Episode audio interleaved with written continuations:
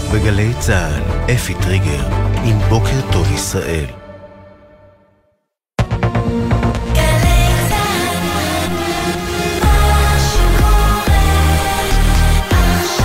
גלי צה"ל, שש בבוקר. בוקר טוב ישראל, עם אפי טריגר, עורך ראשי שרון קינן. שלום לכם. 11 החטופים שהוחזרו אמש לישראל, תשעה ילדים ושתי אמהות, הוצאו במסוק לבית החולים איכילוב בתל אביב, שם אה, נקלטו לאחר ששוחררו משבי חמאס במסגרת הפעימה הרביעית של המתווה. השבים הם התאומות אמה ויולי קוניו, בנות השלוש ואימן שרון, קרינה אנגלברט ובנותיה מיקה ויובל אנגל, איתן יהלומי, סהר וארז קלדרון, ואור ויגיל יעקב. עדן, בן ה-15, חברה מהקיבוץ של יגיל ואור, סיפר בהתרגשות, מחכה לחבק אותם. עד שנשמע שהם בידיים טובות, אנחנו לא נלך לישון. הם היו כמו אחים שלי. מלאכול ביחד, עד לישון ביחד. אני לא יודע אם אני יכול לדבר כשאני רואה אותם, אבל מה שכן, אני אחבק אותם חזק. כל החטופים ששוחררו הם מקיבוץ ניר עוז. האבות מחמש המשפחות שחזרו לישראל נותרו מאחור בעזה. בתיעוד שצילם חמאס מרגע העברתם לצלב האדום, נראית יובל אנגל, בת ה-11, מובלת ל- לרכב של הצלב האדום בכיסא גלגלים. נשיא צרפת עמנואל מקרום בירך אתמול ברשת איקס, לשעבר טוויטר, על שחרור איתן יהלומי וסהר וארז קלדרון, בעלי האזרחות הצרפתית, וכתב: אנחנו נשארים מגויסים למאמצי השחרור של כלל החטופים. לאחר הסיכום על הארכת מתווה ההפוגה בלחימה ביומיים, ישראל קיבלה לידיה הלילה את רשימת שמות החטופים שצפויים להיות משוחררים היום, ומשפחותיהם כבר עודכנו. בכך תצא לדרך הפעימה החמישית. היום ומחר ישוחררו על פי התכנון 20 חטופים, ובתמורה תשחרר ישראל מבתי הכלא בישראל 60 אסירות ואסירים ביטחוניים פלסטינים. משרד החוץ של קטאר הצהיר אמש כי נמשכים המאמצים הנמרצים להגיע להפסקת אש קבועה ברצועת עזה. דובר צה"ל בערבית הערבית, סגן אלוף אביחי אדראי, חשף אתמול בריאיון לסקיי ניוז שמשפחת ביבס מניר עוז, יחד עם הפעוט, התינוק כפיר בן העשרה חודשים, מוחזקת בידי פלגים פלסטינים שאינם חמאס באזור ח'אן יונס, ואלה מעכבים את שחרורה. דובר צה"ל, תת-אלוף דניאל הגרי, הדגיש, גם הם באחריות חמאס. גם עוד עשרות סרטונים מהונדסים של מחבלים מנופפים לשלום לא יסתירו את האכזריות של מחבלי חמאס. האחריות על החטופים בכלל, בתוכם גם משפחת ביבס, הנמצאת אצל הפלגים האחרים ברצועה, היא אחריות בלעדית של חמאס. מוסיף להיות קשה מאוד מצבה של אלמה אברהם בת ה-84 ששוחררה משבי חמאס שלשום, היא מאושפזת בבית החולים סורוקה בבאר שבע כשהיא מורדמת ומונשמת. משפחתה האשימה אתמול בהצהרה את חמאס ואת הצלב האדום בהזנחה קשה. 19 מתוך 40 האזרחים הישראלים ששוחררו מהשבי בשלוש הפעימות הראשונות של ההסכם עדיין מאושפזים בבתי החולים שניידר, ספרא לילדים בשיבא, וולפסון וסורוקה. אתמול השתחררו מבית החולים ספרא לילדים מרבית השבים בפעימה השנייה. משה לוטם, אביה של הגר ברודאץ', ששוחררה עם שלושת ילדיה שלשום, שיתף, כמעט איבדנו תקווה. לפגוש אותם זה היה ממש מטורף, אה, התרגשות אדירה. היו לנו גם ימים שחשבנו שהם לא יחזרו. אני לא יודע אם יכולים לעכל את המהלך הזה שקרה להם עכשיו כמו איזה נס. הממשלה אישרה אמש הוספת 50 אסירות לרשימת המשוחררים האפשריים מבתי הכלא במסגרת הסדר החטופים, זאת לבקשת חמאס לכלול נשים נוספות במאגר. לציבור ניתנו 24 שעות לעתור לבג"ץ. ברשימה שפורסמה הלילה נמצאת גם אהד תמימי, שנעצרה לפני כשלושה שבועות בחשד להסתה ותמיכה בטרור בעקבות רשומה שהעלתה לרשתות החברתיות. בניגוד ל-300 השמות שעליהם סוכם בחלק הראשון של העסקה, בין 50 האסירות החדשות גם בעלות אזרחות אזרחות ישראלית לדרישת חמאס, חלקן נעצרו לאחר 7 באוקטובר. שלוש משוחררות אפשריות כלויות, כלואות בגין ניסיון רצח. אתמול שוחררו 33 אסירות ואסירים ביטחוניים במסגרת המתווה, בהם תשעה תושבי מזרח ירושלים ששוחררו בחזרה לבירה. בין המשוחררות המחבלת נופוז חמד, ששבה אמש לביתה בשייח' ג'ראח. לפני פחות מחודש הורשעה בניסיון רצח של שכנתה ונגזרו עליה 12 שנות מאסר. עד כה שוחררו בארבע פעימות 150 אסירים פלסטינים. תקציב המדינה המתוקן לסוף הש... עד לסוף השנה, 2023, אושר באישון ליל בממשלה. התקציב כולל בין היתר 4 מיליארד ו-800 מיליון שקל שיוקצו לכספים קואליציוניים. קיצוץ של מיליארד שקל בלבד בסעיף הזה, למרות הביקורת ששב ומתח על כך נגיד, נגיד בנק ישראל. עוד בעדכון התקציב, תוספת להוצאות הצבאיות והביטחוניות השנה והגדלת ההוצאות האזרחיות. בתקציב שאושר נותרו מספר מטרות שאינן קשורות ללחימה, מהתקציב הקודם. תוספת שכר למורים חרדים, וכן 55 מיליון שקלים לתקציב מורשת לאומית, ו-39 מיליון שקלים למשרד ירושלים ומורשת ומסורת ישראל. שרי המחנה הממלכתי התנגדו בהצבעה, שר הכלכלה ניר ברקת היה היחיד מהליכוד שהתנגד בהצבעה, השר אופיר אקוניס מהליכוד נמנע בהצבעה על סעיף שנוגע לכספים הקואליציוניים. אחרי שעות של חרדה, מוקדי החירום בארץ שבו לעבוד. במשך כשלוש שעות קרסו המוקדים הטלפונים של המשטרה, מגן דוד אדום, איחוד הצלה, כבאות והצלה וזק"א. בכיר במשטרה הסביר לכתבתנו הדס שטייף כי התקלה שטופלה אירעה כתוצאה מעבודות תשתית של בזק וחברת החשמל, אחרי שהטכנאים שכחו לעבור לקו משני. לא מדובר במתקפת סייבר. מזג האוויר, הטמפרטורות נמוכות מהרגיל לעונה, ייתכן טפטוף עד גשם מקומי קל בצפון הארץ ובמרכזה. בחסות ביטוח ישיר, המציע דחייה בחודשיים של תשלומי ביטוח הרכב למחדשי הביטוח ולמצטרפים חדשים. ביטוח ישיר, איי-די-איי חברה לביטוח, כפוף לתקנון. בוקר טוב ישראל עם אפי טריגר. 606, גלי צה"ל, בוקר טוב ישראל, בוקר יום שלישי, 28 בנובמבר 2023, ט"ו בכסלו תשפ"ד. אה, הפסקת האש הוארכה, לכן היום לא חוזרים ללחימה, היא הוארכה ביומיים. אמש שוחררו 11 חטופים ישראלים ועוד שישה אזרחי אה, תאילנד והועברו לבתי החולים. גל ג'רסי, כתבנו, מה מצבם הבוקר, גל? כן, שלום אפי. 11 ישראלים אה, ועוד שישה אזרחי תאילנדים, כולם אה, חזרו אלינו הביתה וכמה חיכינו להם. מבין 11 הישראלים, אה, שתי אמהות ותשעה ילדים, כולם הגיעו במסוק בסביבות השעה אחת אה, הלילה לבית החולים איכילוב, שם הם גם שוהים בבוקר. מצבם של כל המשוחררים, גם הישראלים, גם האזרחים התאילנדים, מוגדר יציב. גם יובל אנגל, בת ה-11 שראינו אותה מובלת אה, לאמבולנס הצלב האדום, בכיסא גלגלים, מצבה יציב. 11 המשוחררים הישראלים מגיעים מחמש משפחות, ובעוד הילדים והאימהות זוכים לחזור אה, לחיק משפחותיהם, חמישה אבות, אחד מכל משפחה, נשאר מאחור בשבי החמאס. איתן יהלומי בן ה-12 חזר בלי אביו אוהד, רונן אנגל נשאר בשבי החמאס, בעוד שתי בנותיו, מיקה בת ה-18 ויובל בת ה-11 חזרו ארצה ביחד עם אימן קרינה. ארז קלדרון בן ה-12 ואחותו הגדולה בת ה-16, ואחותו הגדולה סער בת ה-16 חזרו הביתה בלי, בלי אבא שלהם עופר, התאומות יולי ואמה קוניו, בנות השלוש, ביחד עם אימן שרון, מתעוררות הבוקר ביחד סוף סוף בישראל, אבל אב המשפחה דוד נשאר בשבי החמאס, יגיל יעקב בן ה-13 ואחיו אור בן ה-16 חוזרים לאימם רננה, אבל אביהם יאיר נשאר בידי ארגון הטרור ביחד עם זוגתו מירב, ואפי בחסות הארכת הסכם הפסקת האש עם החמאס, נזכה לראות אצלנו עוד כ-20 ישראלים שנחטפו, האבות אבל עדיין לא השתחררו, אנחנו נחכה אפי ונוכל להירגע רק כשנראה את כולם, אבל כולם בבית, בחיק המשפחות שכל כך ממתינות להן. תודה רבה, גל. הפעימה החמישית במתווה שחרור החטופים וההפוגה באש אמורות לצאת היום לדרך, כלומר הפעימה תצא היום לדרך, ההפוגה נמשכת. זאת אחרי שישראל וחמאס הגיעו להסכמות על הארכת ההסדר ביומיים נוספים. הקטרים מדגישים לפחות, כתבנו המדיני יניר קוזין, הלילה התקבלה רשימת החטופים והמשפחות עודכנו. הלילה אין תקלות ברשימה. בוקר טוב יניר. שלום אפי, בוקר טוב. כן, אז במהלך הלילה הועברה רשימת החטופים שצפויים להשתחרר בפעימות הקרובות, כלומר הארכת אה, הפסקת האש. זה יוצא אל הפועל. אתמול, בשעת לילה, הממשלה אישרה להוסיף עוד 50 אסירות למניין האסירים האפשריים המשוחררים. הסיבה לכך, דרישה של חמאס לכלול עוד אסירות בתוך הרשימה, שכבר צריך לומר, מראש הייתה כוללת 300 אסירות ואסירים קטינים. אתמול התווספו עוד 50 אסירות לרשימה הזאת, ובעצם, אפי, מה שאנחנו צפויים לראות ביומיים הקרובים, זה את מה שראינו בארבעת הימים האחרונים. העברת החטופים אל הצלב האדום, קודם כל וידוא הרשימה באופן מלא עם המשפחות, עם הדרישות של ישראל, לאחר מכן הודעה למשפחות, ואז אה, הצלב האדום יחבור אל החטופים, ייקח אותם ויעביר אותם לישראל, בתקווה שכך זה יעבוד המנגנון הזה. נשאלת השאלה כמובן, מה יקרה לאחר היומיים האלה, האם ישראל תאריך עוד את הפסקת האש, הכל תלוי האם חמאס יכול להביא עוד חטופים שלנו שנמצאים ברצועה.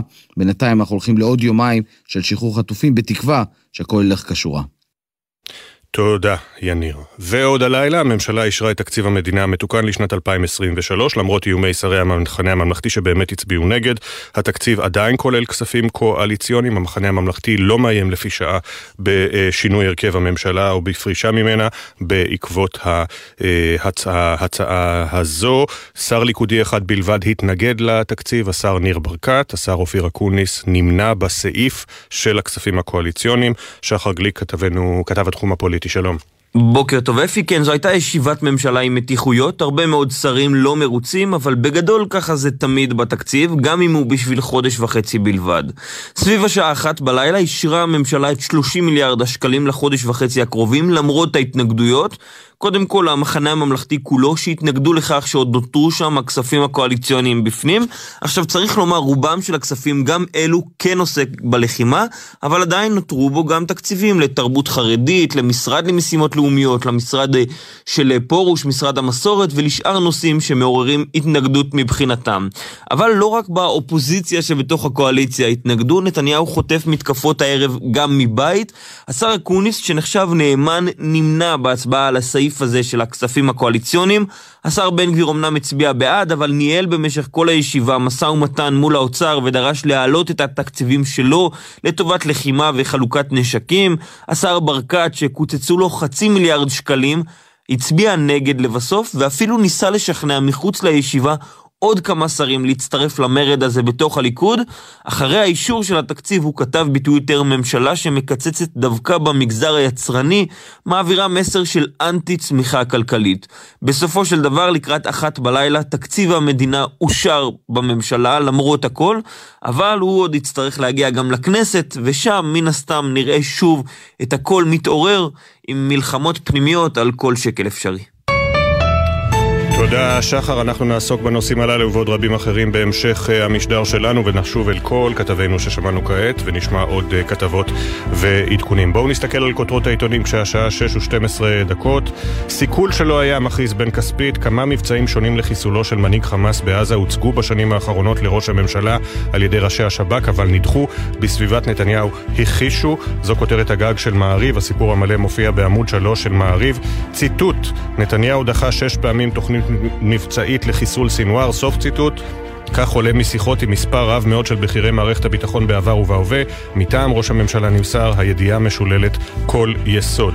אה, ידיעות אמנם לא הגיע אלינו, אבל הכנו לנו ברשת את אה, העמוד הראשי, וכאן יוסי יהושע כותב על גילויים חדשים, כך התגלגל המחדל המודיעיני לפני 7 באוקטובר. השיחה הלילית, שלוש שעות לפני הטבח, האלוף חליבה לא שותף בהתייעצויות הבכירים, הערכה לפני החגים, ההתראות אינן משמעותיות, וגם לקראת 2024, ההערכה ההערכות באמ"ן היו דומות. יוסי יהושע עם הפרטים המלאים בעמוד 10 בידיעות אחרונות. אבל בינתיים, כמובן אנחנו עדיין עם התמונות, עם הידיעה המרגשת ש-11 חטופים שוחררו אתמול אחרי יממה מורטת עצבים, אה, שוחררו אתמול משבי חמאס.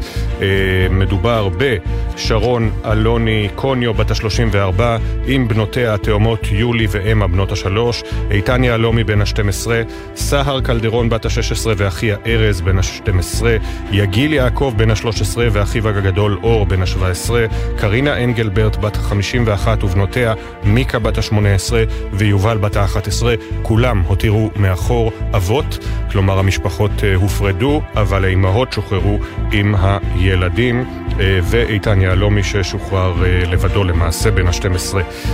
כל המשוחררים הם מניר עוז, כולם כבר בבתי חולים, ואנחנו מקווים שמצבם טוב. ראינו ילדה אחת מובלת על כיסא גלגלים, וראינו גם את התמונה של מרצחי אה, חמאס עם אה, התאומות התאומות קוניו, בנות השלוש, בדרך לשחרורן, התאומות על ידיהן של נשים צעירות שהשתחררו, האם ועוד אישה צעירה, העיקר שהם בבית. עוד כותרות בעיתונים בישראל היום. בציפייה לבאות. הפעימה הרביעית הושלמה, ישראל, ארה"ב וקטאר אישרו, ההפוגה בלחימה תימשך עוד יומיים לפחות, ובכך יתאפשר שחרורם של ישראלים, 20 ישראלים נוספים. השר גלנט אומר כשנחזור להילחם העוצמה תהיה גבוהה יותר, ובכל רחבי הרצועה. יואב לימור כותב, במתח שבין הפוגה ללחימה החטופים הכריעו. אריאל כהנא כותב, המערב לא יסבול עוד את המוסר הכפול של קטאר. אריאל ידידי, אנחנו לא מכירים, המערב ימשיך לסבול את המוסר הכפול של קטאר. אה, טול קורה מבין עיניך. בידידות כמובן. קרני אלדד כותב את המשחק של חסרי הלב מול המדינה עם הלב הכי גדול, נדב העצני על העלילה נגד המתנחלים, המילה מתנחלים במרכאות, סוללת את הדרך לרשות הפלסטינית, בואו נראה למה הוא מתכוון. אה, הטענות לאלימות המתנחלים, עלילת דם ורצח אופי מכוון. אה, הכוונה היא לצייר את מה שמתרחש ביהודה ושומרון בצבעים קודרים כדי ללחוץ על החברה וההנהגה הישראלית, ליישם ביו"ש ובעזה אסון מחודש בנוסח גאוני אוסלו, לכונן מדינה פלסטינית בראשות ממשיכי דרכו של ערפאת. זה נדב העצני בעמוד 13 בישראל היום. האלוף במילואים יעקב עמידרור כותב רק ניצחון מוחלט בעזה ימלא אחר חובתנו המוסרית. אה, נטע פלודרמן מביאה אה, מכתבים שהחיילים כותבים הביתה, ממש בדרך, במסורת הישנה והטובה. אין טלפון סלולרי, אסור להפעיל בעזה, אז החיילים בעומק הרצועה חוזרים למסורת של מכתבים כתובים, והכותרת דואר צבאי עזה. במעריב אנחנו מסתכלים אה, מלבד הכותרת שהביא בן כספית גם מול סינואר בתוך המנהרה. אה, לזה החטופים לא ציפו, האיש שפנה אליהם בעברית רהוטה היה לא אחר מאשר מנהיג חמאס ברצועה. אתם הכי מוגנים פה, לא יקרה לכם כלום, כלום, הבטיח להם. עמית סגל פרסם את הפרטים לראשונה אמש בחדשות 12. שתי תמונות מחויכות, מאושרות, משפחת ברודאץ' מתאחדת מצד ימין, ואביגיל בת הארבע עם אה, בני משפחתה בבית החולים מצד שמאל, כמובן. העושר לא שלם אה, כמעט בשום משפחה. אביגיל נותרה אה, למעשה יתומה מאם ומאב. אה, דודיה ובני משפחתה כמובן יגדלו אותה. עוד בשער של מעריב, מלחמה חברתית, אילון מאסק, הבעלים של רשת איקס, ביקר אתמול עם ראש הממשלה ביישובי עוטף עזה וראה מקרוב את ממדי הזוועות של חמאס ב-7 באוקטובר. בהארץ, מלבד הכותרת הראשית שבה גם תמונות החטופים ששוחררו אתמול, עמוס הראל כותב סיבה טובה לחשוב השוד, נראה שלחמאס יש אינטרס מובהק בהארכת הפסקת האש. צבי בראל כותב, חיזבאללה נוצר אש. אה, נסראללה עסוק בזירה אחרת שחשובה לו יותר מזו שמתנהלת ברצועה, בחירת נשיא לבנון. כחודש לפני המלחמה פתחה קטאר ביוזמה משלה כדי לנסות ולקדם פתרון, והציעה לממשלת לבנון בין 2 ל-4 מיליארד דולר בתמורה להסכמה על נשיא חדש. זה היה לפני אה, המלחמה. עוד אה, ידיעות בנוגע למחדל המודיעיני, עמוס הראל מביא ציטוט Uh, המשפט שנקלט ב-8200 חודשים, ב-8200 חודשים לפני הטבח. מקשיבים? זה המשפט. סיימנו לרצוח את כל תושבי הקיבוץ. Uh, הנגדת באמ"ן שסיפקה התראה מפני כוונות חמאס לבצע טבח בעוטף עזה, מסרה למפקדיה כי אנשי חמאס סיכמו כך, במילים האלה, תרגיל שערכו. סיימנו לרצוח את התושבים. מקורות אמרו שקריאת המסמך שחיברה בדיעבד מעבירה צמרמורת. קריאת המסמך בדיעבד מעבירה צמרמורת. ועוד בהארץ, אה, סמי פרץ כותב, האמת היא שהפרשנות המלאה מופיעה בדה-מרקר, אבל יש לה קידום בולט בשער של הארץ, אחרי אישור תקציב המדינה אתמול כולל כספים קואליציוניים. נתניהו עומד בראש שתי ממשלות, האחת למלחמה והשנייה להישרדות פוליטית. שירה קדרי עובדיה ועדן סולומון מדווחים על חזרת תלמידי אשקלון ללימודים, ברגשות מעורבים, וליזה רוזובסקי ביקרה את אה, מלון דה בלנד בנצרת, שם אה, מפונים במלון חיים ביחד, דוברי עברית, ערבית ורוסית. רוסית, כולם פונו בחודש שעבר מגבול הצפון, אה, הפכו למשפחה, אבל רוצים הביתה. כאמור, לצערנו עדיין לא הגיע ידיעות אחרונות, אז אני מסתכל רק בצילום השער, קראנו את הכותרת של אה, יוסי יהושע, יש הפניה לשני מאמרי פרשנות, נחום ברנע על המשך המערכה, זו הדילמה, וליאור בן עמי על משפחת ביבס, כולנו ג'ינג'ים.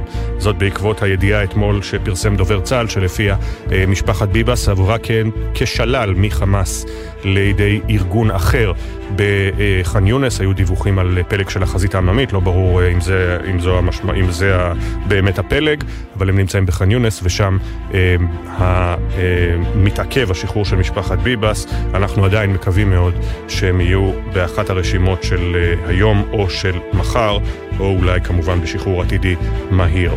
אה, בג'רוזלם פוסט, העיתון לדוברי אה, השפה האנגלית, הנה הוא, 11 more hostages freed as Gaza war still on hold, עוד 11 חטופים שוחררו, אה, המלחמה בעזה עדיין בהפסקה, בהפוגה. Six foreigners also released, רק אני אומר שבסוף לא שוחררו שישה תאילנדים, שישה אזרחי תאילנד, בניגוד לידיעות הראשוניות לא שוחררו שישה אזרחי תאילנד, גם אני שגיתי בכך בהפניה לגל ג'רסי. אה, ועוד בשער של ג'רוזלם אה, פוסט. שלדג קומנדר details how elite unit took Hamas's stronghold at שיפה. מפקד יחידת אה, שלדג משחזר כיצד יחידת העילית השתלטה על אה, מבצר חמאס או מעוז חמאס בעזה. יונה ג'רמי בוב שוחח עם אה, לוטנט קולונל בי, כלומר ב', אה, שמפקד אה, הכוח של שלדג, והוא תיאר אה, אתמול כיצד השתלטו ללא נפגעים בקרב החולים והצוות הרפואי, כיצד השתלטו על בית החול... חיילי צה"ל, על בית החולים שיפא. העיתון ג'רוזלם פוסט כמובן מגיע אל קהילת דוברי השפה האנגלית, יש פה אה, תמונה גדולה של אילון מאסק, אה, הבעלים של איקס, לשעבר טוויטר, עם אפוד מגן לצידו ראש הממשלה, עם אפוד מגן, מאסק מסתכל על לול מעץ, אה, ובו עדיין נותרו אה, כתמי דם אה, עובדים בכפר עזה. אילון מאסק ביקר אתמול בעוטף כדי לראות את הזוועות. ראיתי גם שנשיא המדינה יצחק הרצוג שאירח אותו אמר לו בפלטפורמה שלך איקס מופצות המון דעות אנטישמיות. חבל שלא דיבר איתו על כך שאילון מאסק בעצמו צייץ מחדש ציטוט אנטישמי על כך שהיהודים רוצים להחליף את הלבנים בארצות הברית, וכתב זו האמת לאמיתה באנגלית, This is the truth. חבל מאוד שלא דיברו איתו על זה, אבל כנראה לא נעים, בכל זאת אנחנו המארחים. אה, הוא ויתד נאמן, הבוקר יום שלישי, זה הגיליון העבה, 80 עמודים. תמה הפסקת האש הרשמית, אבל הוארכה ההפוגה. ועל משמר החינוך, הדים נרחבים להוראת מרנן ורבנן, שליט"א לאסור באופן מוחלט כל פעולה לרישום מוקדם לסמינרים, זה ויכוח פנים אה, חרדי. אה, הסיוע ההומניטרי ממשיך לזרום לעזה, גלנט אומר כשנחזור ללחימה נפעיל את אותה עוצמה ויותר. אה, אנחנו בהמשך נחזור גם עם כותרות נוספות מהעיתון היהודי Forward, עוד כותרות מהעולם ומעיתוני הכלכלה שקשורות לענייני הלחימה.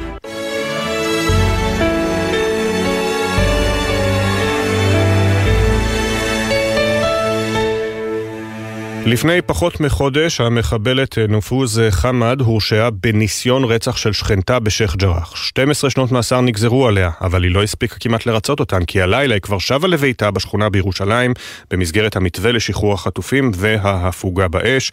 כתבתנו בירושלים נועה ברנס, שוב, רבים מהאסירים המשוחררים הם תושבי מזרח ירושלים שחוזרים לגור בעיר, הבוקר מדובר בתשעה. שלום נועה. שלום אפי, מתוך 33 מחבלים ששוחררו הלילה, תשעה תושבי מזרח ירושלים שבו לעיר. המחבלת נופוז חמד משייח' ג'ראח חזרה אמש לביתה לגור בעצם בשכנות עם האישה אותה ניסתה לרצוח. חמד בת 16 דקרה לפני כשנתיים את שכנתה, מוריה כהן, בשכונת שמעון הצדיק, שייח' ג'ראח, ופצעה אותה קשה לעיני חמישה מילדיה בעת שהלכה איתם ברחוב כשאחד מהם בעגלה. רק לפני כמה שבועות נגזר דינה של המחבלת 12 שנות מאסר.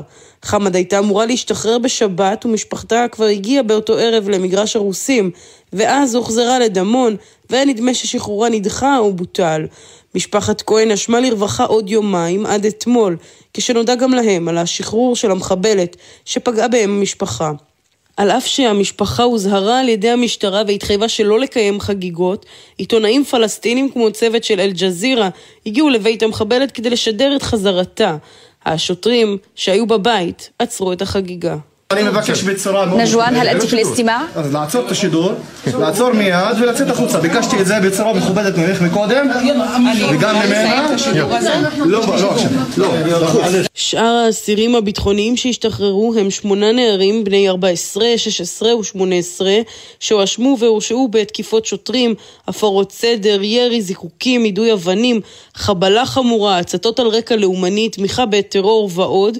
כמה מהם נעצרו לפני חודשים ספורים. הם מצטרפים לכ-30 אסירים ביטחוניים שהשתחררו כבר למזרח ירושלים. במשטרה ובמערכת הביטחון אומרים כי מי שיעסוק בטרור יטופל, וכי ערוכים לכל תרחיש, ופועלים לשמירה על ביטחון הציבור. 6.24 בדיוק, הנה אנחנו עם כותרות עיתוני הכלכלה, מינוס כלכליסט שעדיין אה, לא הגיע אלינו. אה, נסתכל על דה מרקר, בלוף הכספים הקואליציוניים, כותב ליאור דאטל. חברי הממשלה הכריזו שוב ושוב על שינוי סדר העדיפויות, אך ההצעה המחודשת לחלוקת כספים קואליציוניים מראה כי הם לא ויתרו כמעט על אף תקציב לחינוך הדתי והחרדי. התקציבים שכן קוצצו, קוצצו במרכאות, הם כאלה שהממשלה מתקשה ליישם. בשל קשיים משפטיים או תפעוליים, אחרי התוספת יאמיר תקציב הישיבות השנה למיליארד ושבע מאות מיליון שקל, הגבוה אי פעם. וכאמור, סמי פרץ כותב, בישראל יש שתי ממשלות מקבילות. קואליציית החירום מנצלת את ההפוגה במלחמה בעזה למאבק פנימי עז על מיליארדי שקלים שממשלת נתניהו המקורית התחייבה להעביר לטובת השותפים שלה בציונות הדתית ובמפלגות החרדיות. בכך היא ממחישה עובדת יסוד, לנתניהו יש שתי ממשלות. הממשלה המקורית עם החרדים, הציונות הדתית ועוצמה יהודית ממשיכה לקדם את סדר יומה התקציבי מגזרי כאילו לא קרה כאן כלום ב-7 באוקטובר.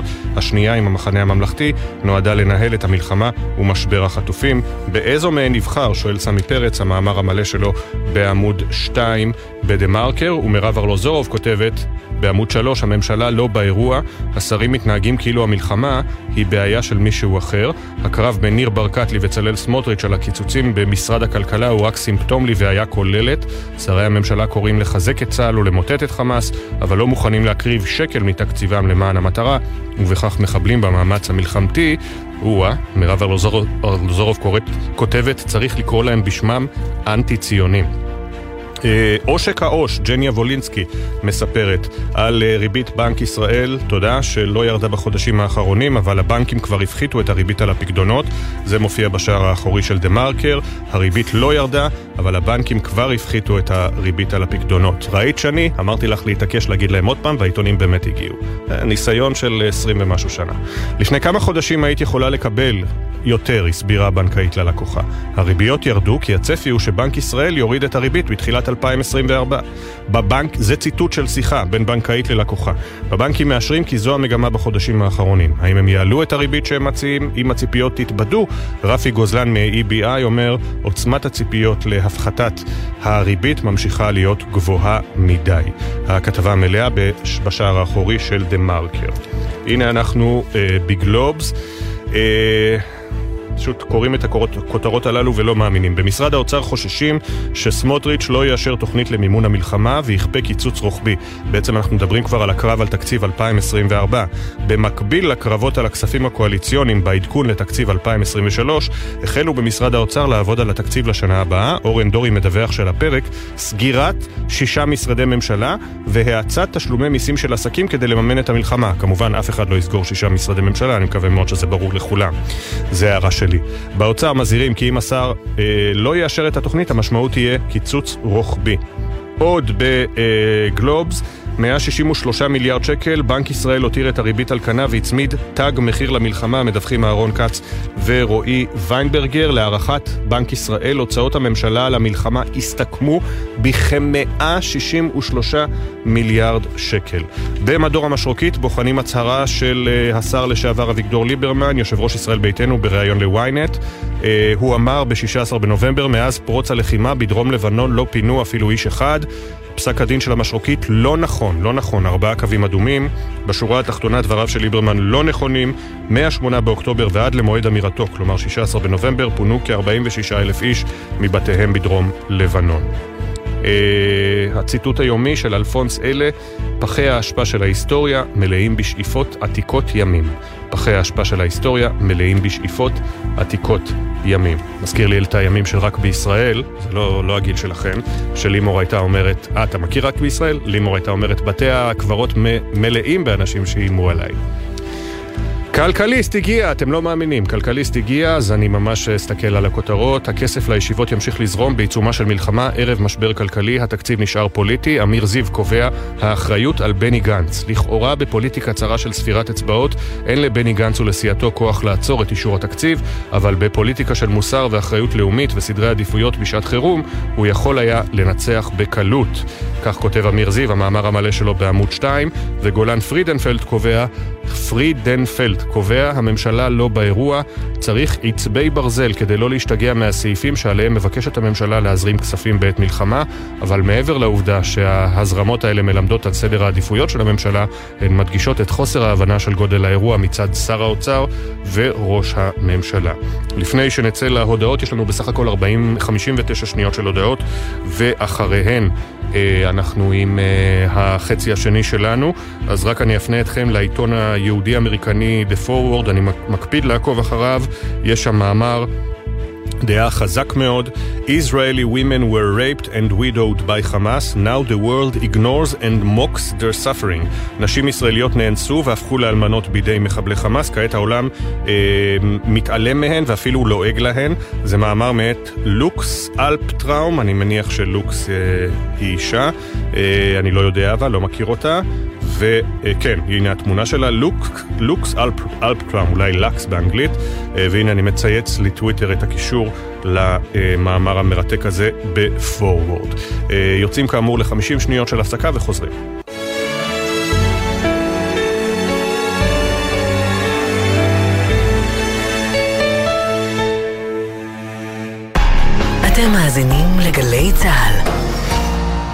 גלי צה"ל מברכת את השבים והשבות.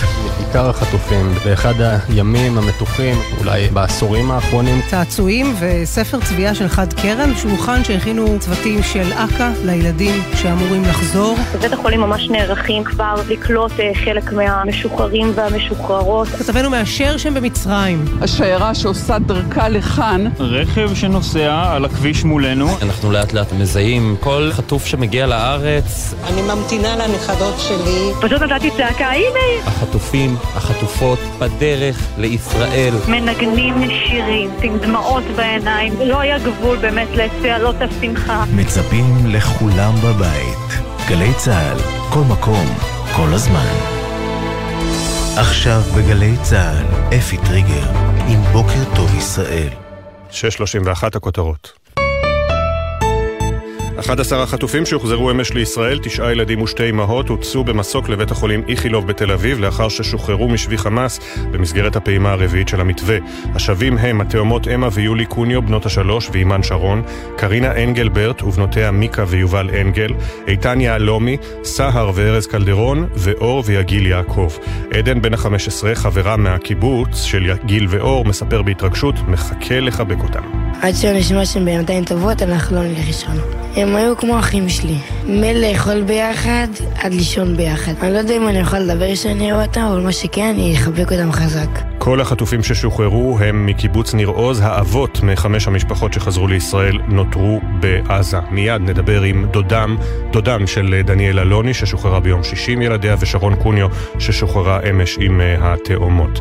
בתיעוד שצילם חמאס מרגע העברתם לצלב האדום נראית יובל אנגל בת ה-11 מובלת לרכב בכיסא גלגלים. מישראל מעדכנים שמצבה יציב. לאחר הסיכום על הארכת המתווה ביומיים כבר התקבלה הלילה מחמאס רשימת שמות החטופים שאמורים להשתחרר היום. ומשפחותיהם עודכנו.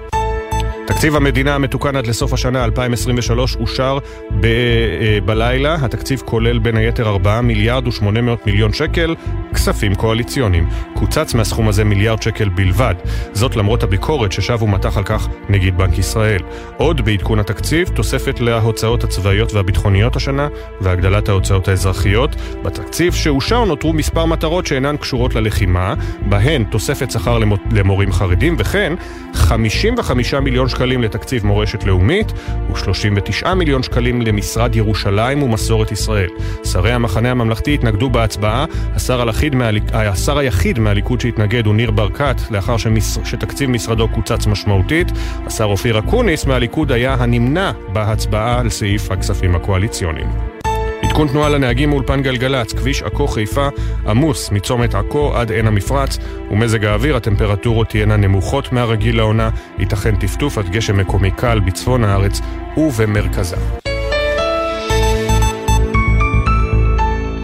אנחנו כאמור אה, שמחים על חזרת אה, תשעת הילדים ושתי האימהות אמש, אה, אבל כמובן דואגים יחד איתם לאבות שנשארו מאחור, חמישה אבות שנשארו מאחור. מצטרף אלינו עכשיו רונן קרבני. רונן הוא דוד של דניאל אלוני, שחזרה עם בתה אמיליה ביום שישי משבי חמאס, וגם הדוד של, אח... כלומר, וגם של אחותה של דניאל, שרון אלוני קוניו, שחזרה אתמול עם התאומות אמה ויולי. שלום רונן, בוקר טוב.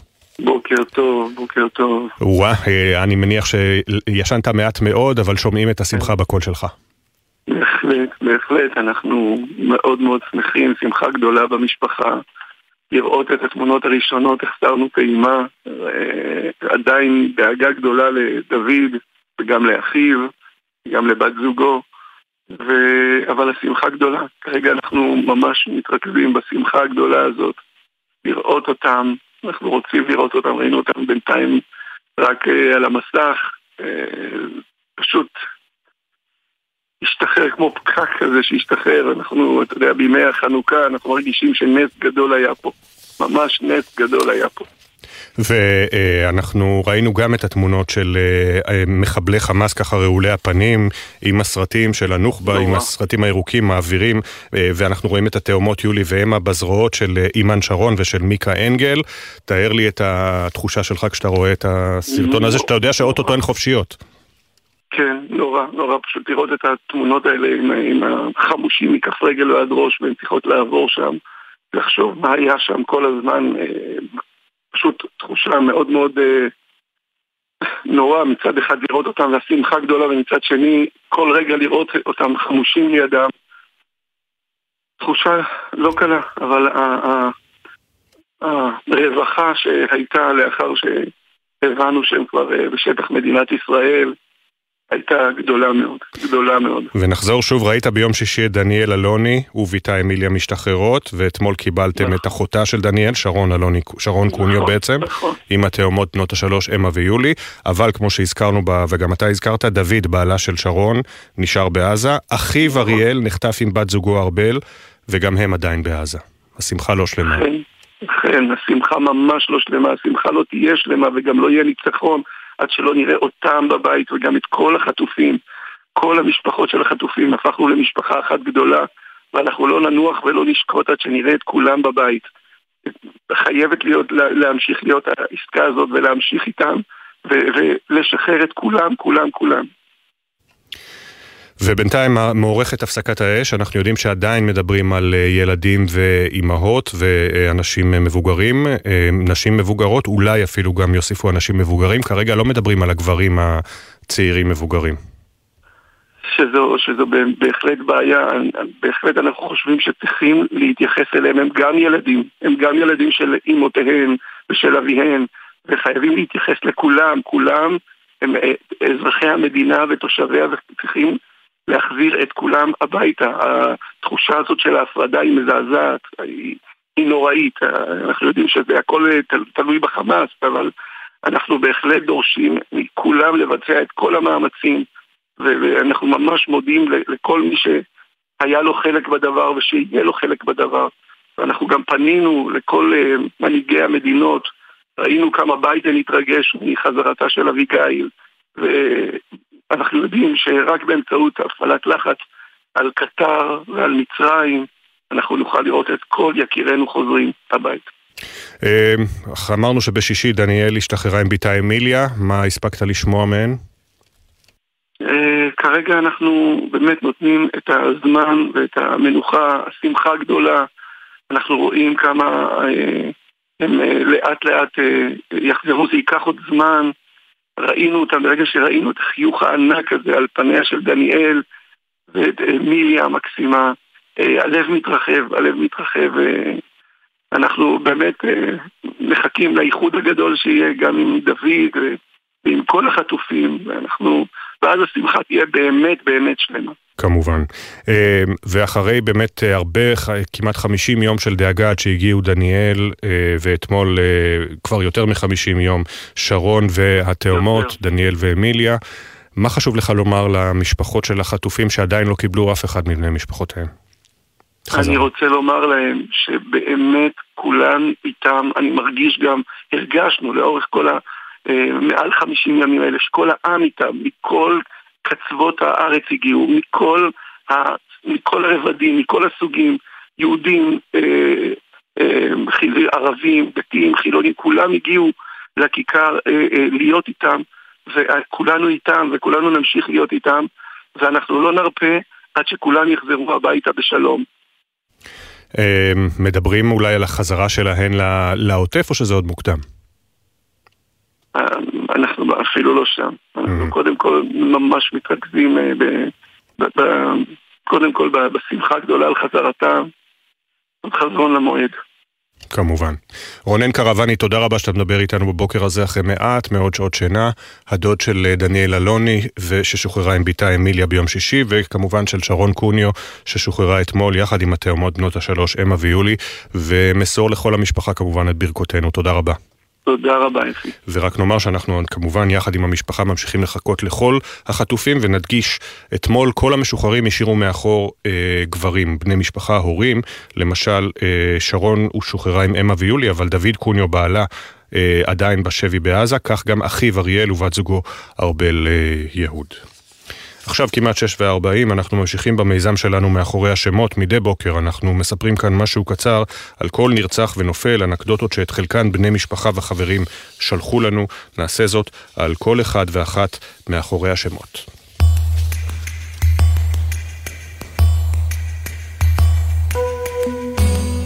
סמל אמיר אייל, בן 19 מחיפה, היה לוחם איסוף בגדוד 414 בחיל הגנת הגבולות. את מדי הכדורסל שלבש כשחקן עוד מילדות, החליף במדי צה"ל, אבל נשאר ירוק לעד, ואוהד שרוף של מכבי חיפה. בר שכטר נרצח במסיבה ברעים. תחת אה, שם הבמה סיילופו, בר יצר מוזיקה אלקטרונית ואיבד את חייו ארבע שעות לאחר שירד מהבמה, שעליה תקלט בכישרון רב. אחד הקטעים המצמררים שיצר הושמע כליווי בדרכו האחרונה. סמל ראשון איליה סנקין, בן 20 מנוף הגליל, היה לוחם בגדוד רותם בגבעתי ונפל בקרבות בצפון רצועת עזה. לפני שנהרג הצהיר איליה, יש לי משימה אחת, להחזיר את הילדים החטופים הביתה. לא אעזוב עד שזה יקרה. בכל פעם שחזר מהצבא לפני המלחמה, לא ויתר על פרוזן יוגורט עם בת זוגו. רב פקד אמין אוחנדוב, בן 36 מאופקים, אבטח את המסיבה ברעים ונפל בקרב מול המחבלים. אמין בוגר תוכנית נעלה לנוער שעולה ארצה לבדו, והתרגש לקראת תחילת התואר השני ברפואת חירום, תואר שלא יספיק להשלים. סמל ראשון סיון שמחה אסרף, בת 20 מאשקלון, הייתה רכזת אמצעי תקשוב, נפלה בקרב במוצב נחל עוז. סיון אף פעם לא נתנה להסתכלות הצינית על העולם למנוע ממנה לדון כל אדם לכף זכות, ותמיד ראתה את הטוב בכל אדם. רב סמל ראשון במילואים אליהו בנימין אלמקייס, בן 29 מירושלים, היה לוחם הנדסה בגדוד 8219 בחטיבה 551. אליהו כבר התרגש לקראת החתונה ובניית החיים המשותפים עם אהובתו. עם הבנת ממדי האסון, החליט לדחות את טקס הנישואין כדי לצאת להילחם. בניהו ביטון נרצח במסיבה ברעים. אהבתו הגדולה של בניהו הייתה המוזיקה. הוא שר ופרט ברגישות על מיתרי הגיטרה, ודרכם גם על מיתרי הלב. סמל ראשון גלעד נחמיה ניצן, בן 21 משילה, היה לוחם בסיירת גבעתי. יום אחד חזר גלעד מטיול שנתי וגילה שביתו נעול. כדי לא להעיר את משפחתו, פרס שק שינה על מפתן הדלת ופשוט נשכב לישון. אוראל פסו, בן 26 מקריית ים, נרצח במסיבה ברעים. אוראל חלם לפרוץ כיוצר מוזיקה טראנס. אמו מירב סיפרה לנו שהנתינה הייתה חלק בלתי נפרד מחייו. יותר מכל, אהב לעזור לסבא שלו, שמתגורר בבית אבות.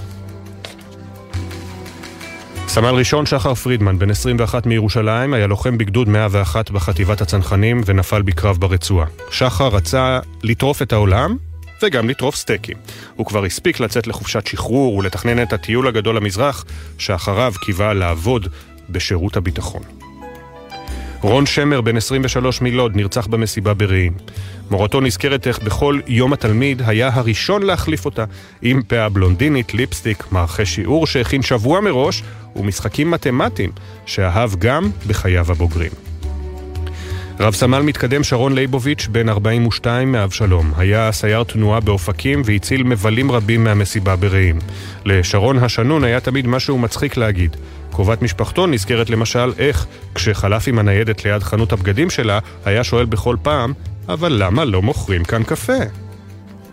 רב סמל ראשון במילואים מתן מאיר, בן 38 מאודם, היה לוחם בגדוד 697 בחטיבה 551, נפל בקרבות בצפון הרצועה. מתן, שעבד בהפקות טלוויזיה, היה קודם כל תושב אודם. עד כדי כך שהעלה את התנאי לגור במושב בכל דייט ראשון. מתן נקבר באדמה שכל כך אהב, בבית העלמין שהוקם באודם, עם היוודע דבר מותו. יוחאי אזולאי, נרצח במסיבה ברעים. יוחאי, תמיד עם זקן מטופח ולבוש מוקפד, האמין יותר מכל במשפט, תהנה מהדברים הקטנים בחיים, כי יום אחד תסתכל אחורה ותבין שאלה היו הדברים הגדולים באמת. סמל ראשון דביר ברזני, בן 20 מירושלים, היה לוחם בגדוד 890 של חטיבת הצנחנים. דביר היה שחיין מקצועי ותמיד חתר קדימה, בבריכה וגם בצבא. הוא אהב את השקט של המים ואת הרעש של מוזיקת המטאל, וגם את רוני דלומי. רב סמל ראשון במילואים דוב משה דובי קוגן, בן 32, מנוב, היה לוחם ביחידת שלדג ונפל בקרבות בעומק רצועת עזה. יום אחד במדרוני הר כמון צץ לו ספסל חדש בצל העצים. עד מותו, איש לא ידע מי זיהה את פינת הקסם ונתן למטיילים מקום לנוח בזמנים קשים. כי דובי, הצנוע, שמר על כך בסוד. אדם מוחמד עבדאללה ברימה, מבקש מקלט סודני, נרצח בשדרות בשבת השחורה. כשבומה, כפי שחבריו כינו אותו, שמע בבוקר 7 באוקטובר את, את היריות, הוא יצא מביתו לנסות לעזור. גם בחייו היה איש של נתינה, ותרם לנזקקים מכל הלב, אפילו כשלא היה מעט מאוד.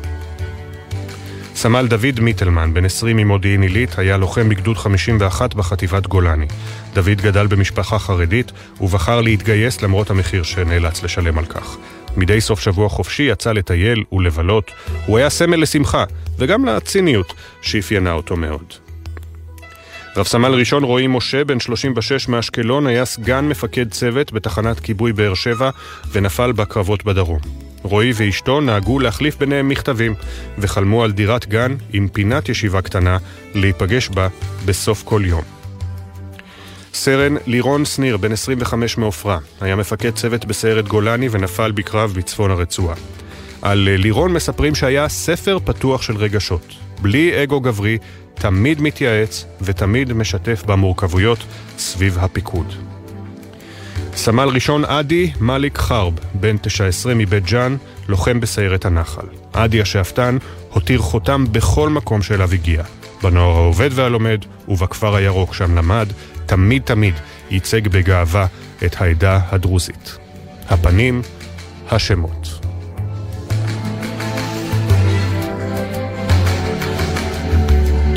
הסיפורים המלאים יעלו בהמשך לעמוד האינסטגרם והפייסבוק של גלי צה"ל. נזכיר שבני משפחה וחברים יכולים לשלוח לנו סיפורים ותמונות למייל זיכרון שטרודל glz.co.il, זיכרון עם K בסוף.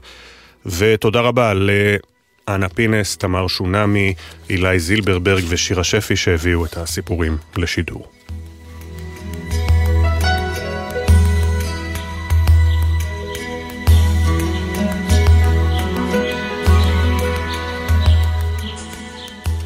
שש ארבעים ושבע, פינת הפרשנים שלנו הבוקר, אחרי הארכת הפסקת האש אה, ביומיים בינתיים, ואנחנו מעריכים שחמאס אולי ינסה להאריך את זה עוד, יפעל להאריך את זה עוד, ויכול מאוד להיות שאם אכן יהיו סימנים לכך שהוא באמת יכול אה, להביא לשחרורם של אה, עוד חטופים, אולי גם ישראל תסכים לעוד יומיים, אבל איך מחדשים לחימה אחרי הפוגה, הפסקת אש? איתנו האלוף במילואים עמוס גלעד, לשעבר ראש האגף המדיני-ביטחוני במשרד הביטחון, שלום לך, בוקר טוב.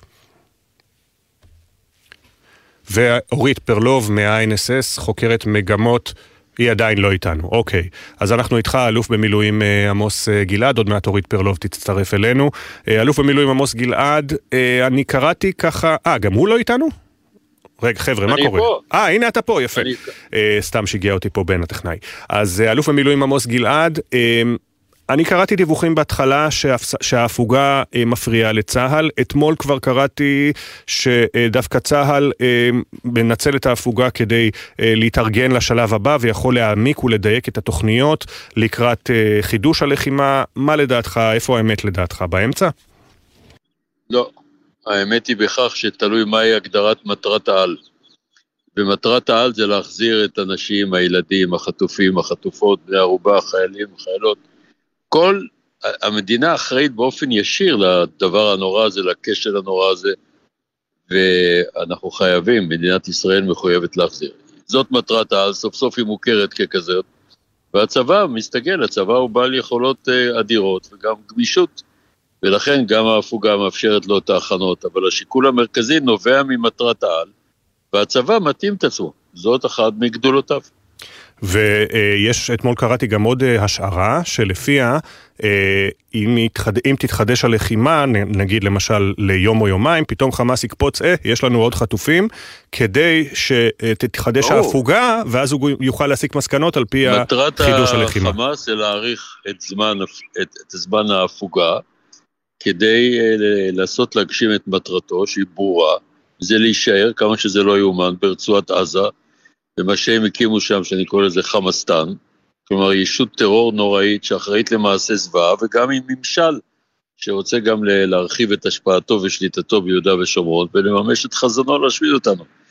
אה, במטרות שלהם לא חל שינוי, המטרה המיידית שלהם היא ברורה, אבל בסופו של דבר צריך למצוא את האיזון, אני חושב שהמדיניות היום היא נכונה. כן. Uh, הנה, עכשיו מצטרפת אלינו גם אורית פרלוב מה-INSS, חוקרת מגמות שיח בעולם הערבי, המכון למחקרי ביטחון לאומי. בוקר טוב לך. בוקר טוב. הצלחנו לסדר את קו הטלפון. כן, כיצד כן. את רואה את ימי ההפוגה בלחימה הללו, ואת uh, האתגר לפני צה"ל בחידוש הלחימה? לכשתתחדש. תראה, אנחנו, כן, אז כשאנחנו רואים אה, באמת את השיח, גם אם אנחנו מסתכלים שנייה על הפלסטינים, גם צפונה, אז... Uh, אני לא יודעת אם אתגר, ככה בכל אופן הם תופסים את זה. בעזה כרגע בגדול אנחנו רואים בעיקר או תורים לגז ודלק, או קבורת מתים, צריך לזכור, נשארו המון המון מתים מתחת להריסות, העזתים קמים כל בוקר לגלות את, את, את מספר בני המשפחה שלהם שקבורים מתחת להריסות ושצריכים לקבור אותם, ולכן מבחינתם הנחת אה, רווחה אדירה ככל שההפוגה נמשכת מצד אחד, מצד שני המון המון ביקורת אה, של העזתים בנוגע למסיבות שכרגע אנחנו רואים בביטוניה אה, בגדה המערבית. כלומר, אנחנו קוברים את המתים ואתם חוגגים, מגיע בצורה לא טובה לעזתים השמחות האלה, וצריך לזכור שבאמת רוב המשוחררים ואלה שעוד ישחררו, רובם המוחלט הם מהגדה המערבית, לאחר מכן ממזרח ירושלים, ואולי בערך חמישה הם רק עזתים, ולכן העזתים אה, כועסים על, תמונות המסיבה הזאת, המסיבות האלה שאנחנו רואים כל ערב אה, בגדה המערבית. ומצד שני, אם אנחנו מסתכלים שנייה על ציר ההתנגדות צפונה, איך הוא תופס את ה, באמת את ההפסקות האש האלה, אז בראייתו זה, אחד, זה טירוף מוחלט, האובססיה, האובססיה שלנו אה, לטלנובלה, הם קוראים לזה טלנובלה של ילדים, אה, בעיניהם זה איזשהו בטן רכה שלנו שהם ממש לא מצליחים להבין אותה, כאשר הם מאדירים את מות הקדושים, אנחנו סוגדים לילדים בראייתם, והם טוענים שלמעשה זה דרך של חמאס כמובן להרדים אותנו, לקראת ההפתעה הבאה, אם אתם חושבים שההפתעה הראשונה הייתה מאוד גדולה בשביעי לאוקטובר, גם עכשיו חמאס מכין את השלב השני של המערכה, זה היה מתוכנן, אה, וכשישראל אה, מתמסרת לתמונות המתוקות האלה של הילדים, חמאס למעשה נערך, בין אם זה נכון ובין אם זה לוחמה, של, לוחמה פסיכולוגית שהם מנסים לעשות, אנחנו נראה, אבל הם טוענים שזה מעין זריקת הרדמה אה, לשלב הבא שאנחנו נראה שמכינים כן. לנו. אה, אני מניח שהיו מודעים אצל הפלסטינים בכלל תקשורת הערביים גם לסערה, מיני סערה שהתעוררה כאן אורית פרלוב, כששלשום ראינו את שחרור החטופים בפעימה השלישית וראינו מבנה גדול שעדיין עומד על תילו, אה, אחרי זה התברר שזה בשג'אעיה, במזרח העיר עזה, מקום שצה"ל לא נכנס אליו, עם תצוגת נכון. תכלית של חמושים עומדים ככה אפילו כמה עשרות. אני מניח שהם, ש, שזאת הייתה המטרה, לעורר פה סערה. תראה, הם באמת בראייתם, נכון, תראה, זה תלוי את מי אתה תשאל, יש לך את ה... את ה נגיד את המפרטיות שבכלל יגידו לך שהם איבדו שליש מהשטח ויש עכשיו עקורים וכן הלאה. העזתים, אה, אלה שמצליחים עדיין לראות את הרשת ולדברר באמת את מה שקורה, אז הם, כל הצד המזרחי כמובן שלא, עדיין לא נוקה ולא נכבש. אה, גם דרום הרצועה עדיין אה, עומד, אבל הם בראייתם, יש שם באמת, אנחנו ראינו גם באמת את ההערכה ואת הנשיקות שקיבלו הלוחמים של... אה, של אה, אה, של עז א-דין אל-קסאם, ואנחנו גם שומעים את הצרחות, הצעקות של, על, על, על, בזמנו שמענו השעב יוריד עסקת הנידם, העם רוצה בהפלת המשטר, היום אנחנו שומעים בכל כפר ובכל עיר את השעב יוריד עז א-דין אל-קסאם, העם רוצה את עז א-דין אל-קסאם עם הדגלים הירוקים, אז הם בהחלט זוכים להמון המון, אה, אצל אחדים הם זוכים להמון המון פופולריות. האלוף במילואים... אני רוצה ש... כן. עוד מיד אני חוזר אלייך, האלוף במילואים גלעד, אה, ראיתי בסוף השבוע שני אה, פרשנים אמריקנים בכירים, לך יש הרבה שעות איתם, הגנרל בדימוס וזלי קלארק וג'ון בולטון, שממש יצאו נגד ההפוגה באש, ואמרו זה מלכודת שישראל נכנסת אליה, שלא ייתנו לה לחדש את הלחימה העולם אחרי זה. יש בכלל אפשרות שצה"ל לא יחדש את הלחימה? כן, תמיד הכל אפשרי, אבל בסופו של דבר יש שתי מטרות על, אני חוזר. השאלה מהי מטרת העל? מטרת העל מספר אחת זה היום שחרור בני הערובה ובנות הערובה והחטופים והחטופות והילדים והתינוקות וכולי, זה בסוף בני אדם. או כפיר בן עשרה חודשים שעוד לא שוחרר, זה הסמל בעיניי. כמובן זה סמל, כל אחד הוא סמל. זה, והדבר השני זה מיטוט שלטון החמאס, אני חושב שסנוואר עם כל הקריאות צהלה פה ושם, הוא עשה שתי טעויות בסופו של דבר. אחת, הש... המעשה הזוועה שלו יביאו למיטוט שלטון החמאס, כמו שהוא ציפה לצאת מזה, הוא לא יצא מזה, אין אפשרות אחרת. והדבר השני, הוא לא זכה לקואליציה תומכת, הוא ציפה, מבחינתו, כך הוא תכנן כנראה, שבסופו של דבר על בסיס החולשה שישראל הפגינה ב-7 באוקטובר, התנפלו עלינו מכל העברים, מהאיראנים והחיזבאללה וכולי, וזה לא קורה למרות חימום הקו אה, או חימום הגבול בצפון אה, ישראל ובדרום לבנון. ולכן זה מה שקובע בסופו של דבר. כרגע אלה שתי המטרות, הביקורת, כל ביקורת היא לגיטימית, אבל זה לא נראה תמונת המציאות כפי שאנחנו חווים אותה. ומה אתה חושב באמת יקרה בצפון כשתתחדש הלחימה?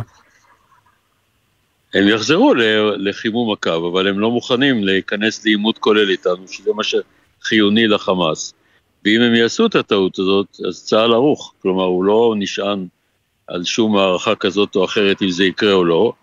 לפי מה שניתן להתרשם, חיזבאללה לא מוכן, לא רוצה להיכנס לעימות כולל שיסכן גם את קיומו, אבל הוא כן מעוניין בחימום, וישראל צריכה לשנות את תמונת המצב בדרום לבנון, לפחות לשפר אותה כך שתושבי הצפון מוקדם ככל הניתן, אם אפשר מחר כמובן, בצורה ציורית, יחזרו ליישובים אה, לאורך הגבול. זה חיוני. כמובן. למשל רדואן, אה, נניח איסוג, או אה, העמדות התצפית, כבר צה"ל נקט, צה"ל נקט שם מדיניות מאוד אגרסיבית, וכל עשרות העמדות של חיזבאללה לאורך הגבול כבר אינן, וזה מה שקורה כרגע, וזה מה שיכול לחזור מחר, מחרתיים, בעוד שבוע.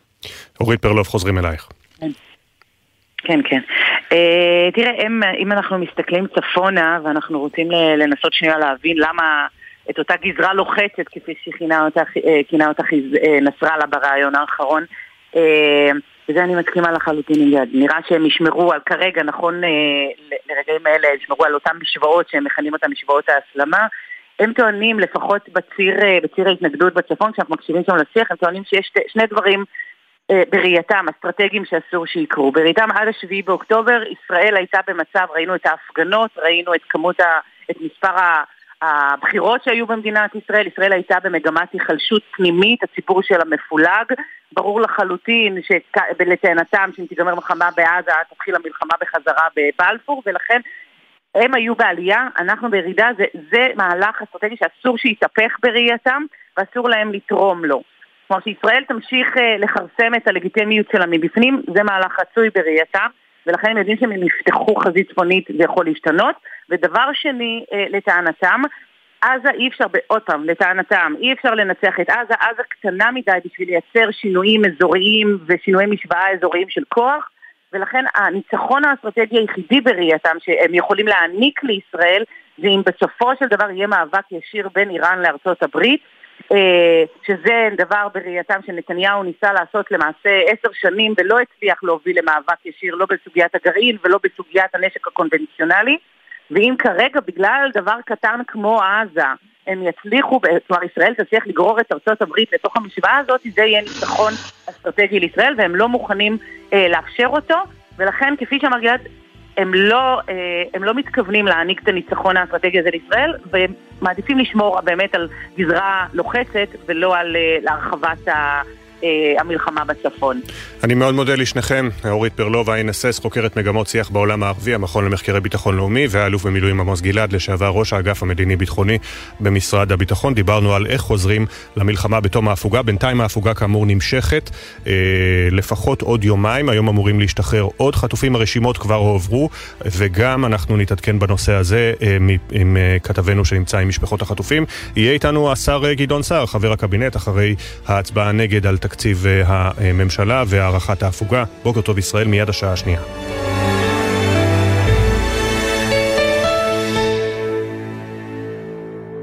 בחסות ביטוח ישיר, המציעה דחייה בחודשיים של תשלומי ביטוח הרכב למחדשי הביטוח ולמצטרפים חדשים. ביטוח ישיר, איי-די-איי חברה לביטוח, כפוף לתקנון. אתם מאזינים לגלי צה"ל. רוכבי אופנוע, יש גורמים רבים לתאונות אופנוע, אבל בסופו של דבר, החיים שנתונים בסכנה הם שלנו, הרוכבים. אז מה עושים? לוקחים אחריות, עוברים לרכיבה מודעת. למידע נוסף, חפשו אסקרלבד. שישי בערב, נרות השבת כבר דולקים, מפה לבנה פרוסה על השולחן, הסעודה מוכנה, אבל מאות כיסאות ברחבי הארץ נשארים רכים עד לשובם של החטופים הביתה.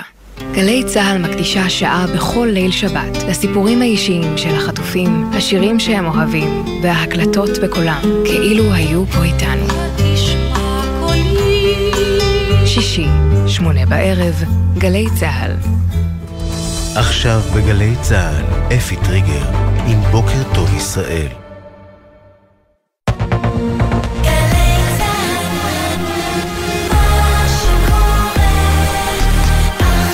שבע בגלי צה"ל.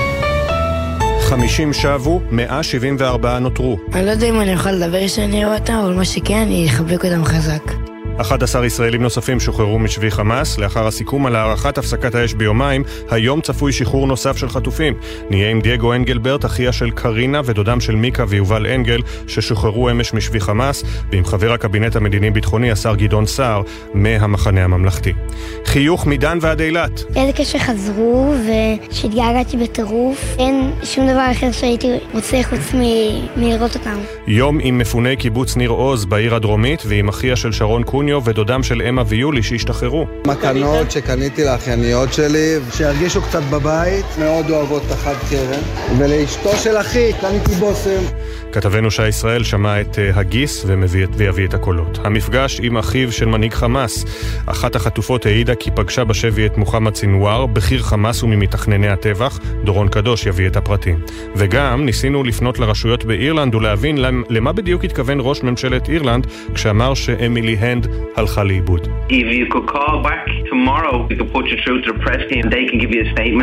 כתבת החוץ איה אילון נסתה לברר. בוקר טוב ישראל. בוקר טוב ישראל עם אפי טריגר, עורך ראשי שרון קינן. שלום לכם. 11 החטופים שהוחזרו אמש לישראל, תשעה ילדים ושתי אמהות, הוצאו במסוק לבית החולים איכילוב בתל אביב, לאחר ששוחררו משבי חמאס במסגרת הפעימה הרביעית של המתווה. השבים הם התאומות אמה ויולי קוניו, בנות השלוש ואימן שרון, קרינה אנגלברט ובנותיה מיקה ויובל אנגל, איתן יהלומי, סהר וארז קלדרון, ואור ויגיל יעקב. רונן קרבני, הדוד של שרון קוניו ששוחררה אתמול עם בנותיה, ושל דניאל אלוני ששוחררה עם בתה ביום שישי, שיתף אותנו בבוקר טוב ישראל בתחושות. תחושה לא קלה לראות אותם חמושים לידם. הרווחה שהייתה לאחר שהבנו שהם כבר בשטח מדינת ישראל, נותנים את הזמן ואת המנוחה. ברגע שראינו את החיוך הענק הזה על פניה של דניאל, הלב מתרחב. כל החטופים ששוחררו הם מקיבוץ ניר עוז. האבות מחמש המשפחות ששבו לישראל נותרו בעזה. בתיעוד שצילם חמאס מרגע העברתם לצלב האדום נראית יובל אנגל בת ה-11 מובלת לרכב בכיסא גלגלים, מצבה מוגדר הבוקר יציב.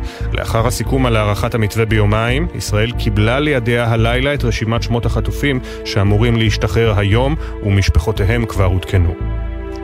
מוסיף להיות קשה מאוד מצבה של אלמה אברהם, בת 84, ששוחררה משבי חמאס שלשום. היא מאושפזת כעת בבית החולים סורוקה בבאר שבע, כשהיא מורדמת ומונשמת. משפחתה האשימה אתמול בהצהרה את חמאס ואת הצלב האדום בהזנחה קשה. 19 מתוך 40 האזרחים הישראלים ששוחררו מהשבי בשלוש הפעימות הראשונות עדיין מאושפזים בבתי חולים. הממשלה אישרה אמש הוספת 50 אסירות לרשימת המשוחררים האפשריים מבתי הכלא במסגרת הסדר החטופים, זאת לדרישת חמאס לכלול נשים נוספות במאגר. לציבור ניתנו 24 שעות לעתור לבג"ץ. ברשימה שפורסמה הלילה נמצאת גם עהד תמימי, שנעצרה לפני כשלושה שבועות בחשד להסתה ותמיכה בטרור בעקבות פוסט רשומה שהעלתה לרשתות החברתיות. בניגוד ל-300 השמות שעליהם סוכם בחלק הראשון של העסקה, בין 50 האסירות הנוספות גם בעלות אזרחות ישראלית, חלקן נעצרו לאחר 7 באוקטובר. שלוש משוחררות אפשריות כלואות בגין ניסיון רצח. תקציב המדינה המתוקן עד לסוף השנה 2023 אושר הלילה בממשלה. שרי המחנה הממלכתי התנגדו בהצבעה, כך גם שר הכלכלה ניר ברקת מהליכוד, לאחר שמשרדו קוצץ משמעותית. השר אופיר אקוניס מהליכוד נמנע בהצבעה על סעיף הכספים הקואליציוניים. התקציב כולל בין היתר 4 מיליארד ו-800 מיליון שקל לכספים קואליציוניים, קיצוץ של מיליארד בלבד, למרות הביקורת ששב ומתח על כך נגיד בנק ישראל. עוד בעדכון התקציב, תוספת להוצאות הצבאיות והביטחוניות, השנה והגדלת ההוצאות האזרחיות. במסגרת הכספים הקואליציוניים אושרה העלאת התקצוב למוסדות לימוד חרדיים כחלק מתוכנית אופק חדש.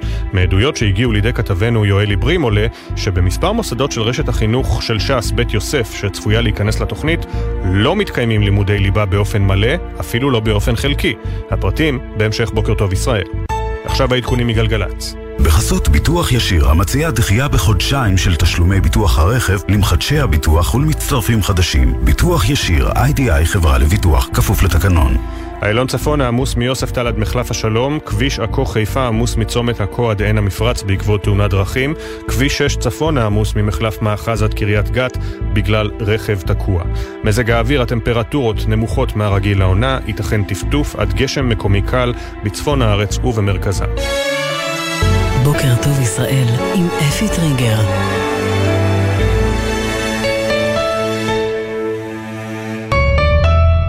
705, בוקר טוב ישראל. אין תמונת ניצחון עד השבת אחרון החטופים זועקות המשפחות כל העת, ואכן תמונת הניצחון המדוברת, זו שאנו משוועים לה כל כך, עודנה רחוקה, אבל תמונות הילדים בזרועות בני המשפחה והחיוכים ששבים לפנים מתחילים תהליך של ריפוי.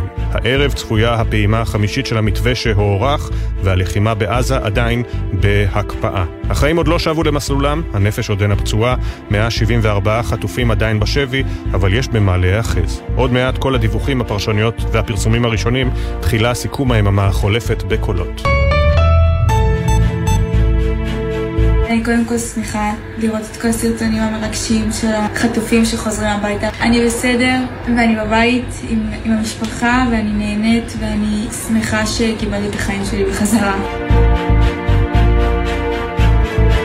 היא הופקרה פעמיים. היא הופקרה פעם אחת בשביעי באוקטובר והופקרה פעם שנייה על ידי כל הארגונים שהיו צריכים להציל אותה ולמנוע את המצב שלה.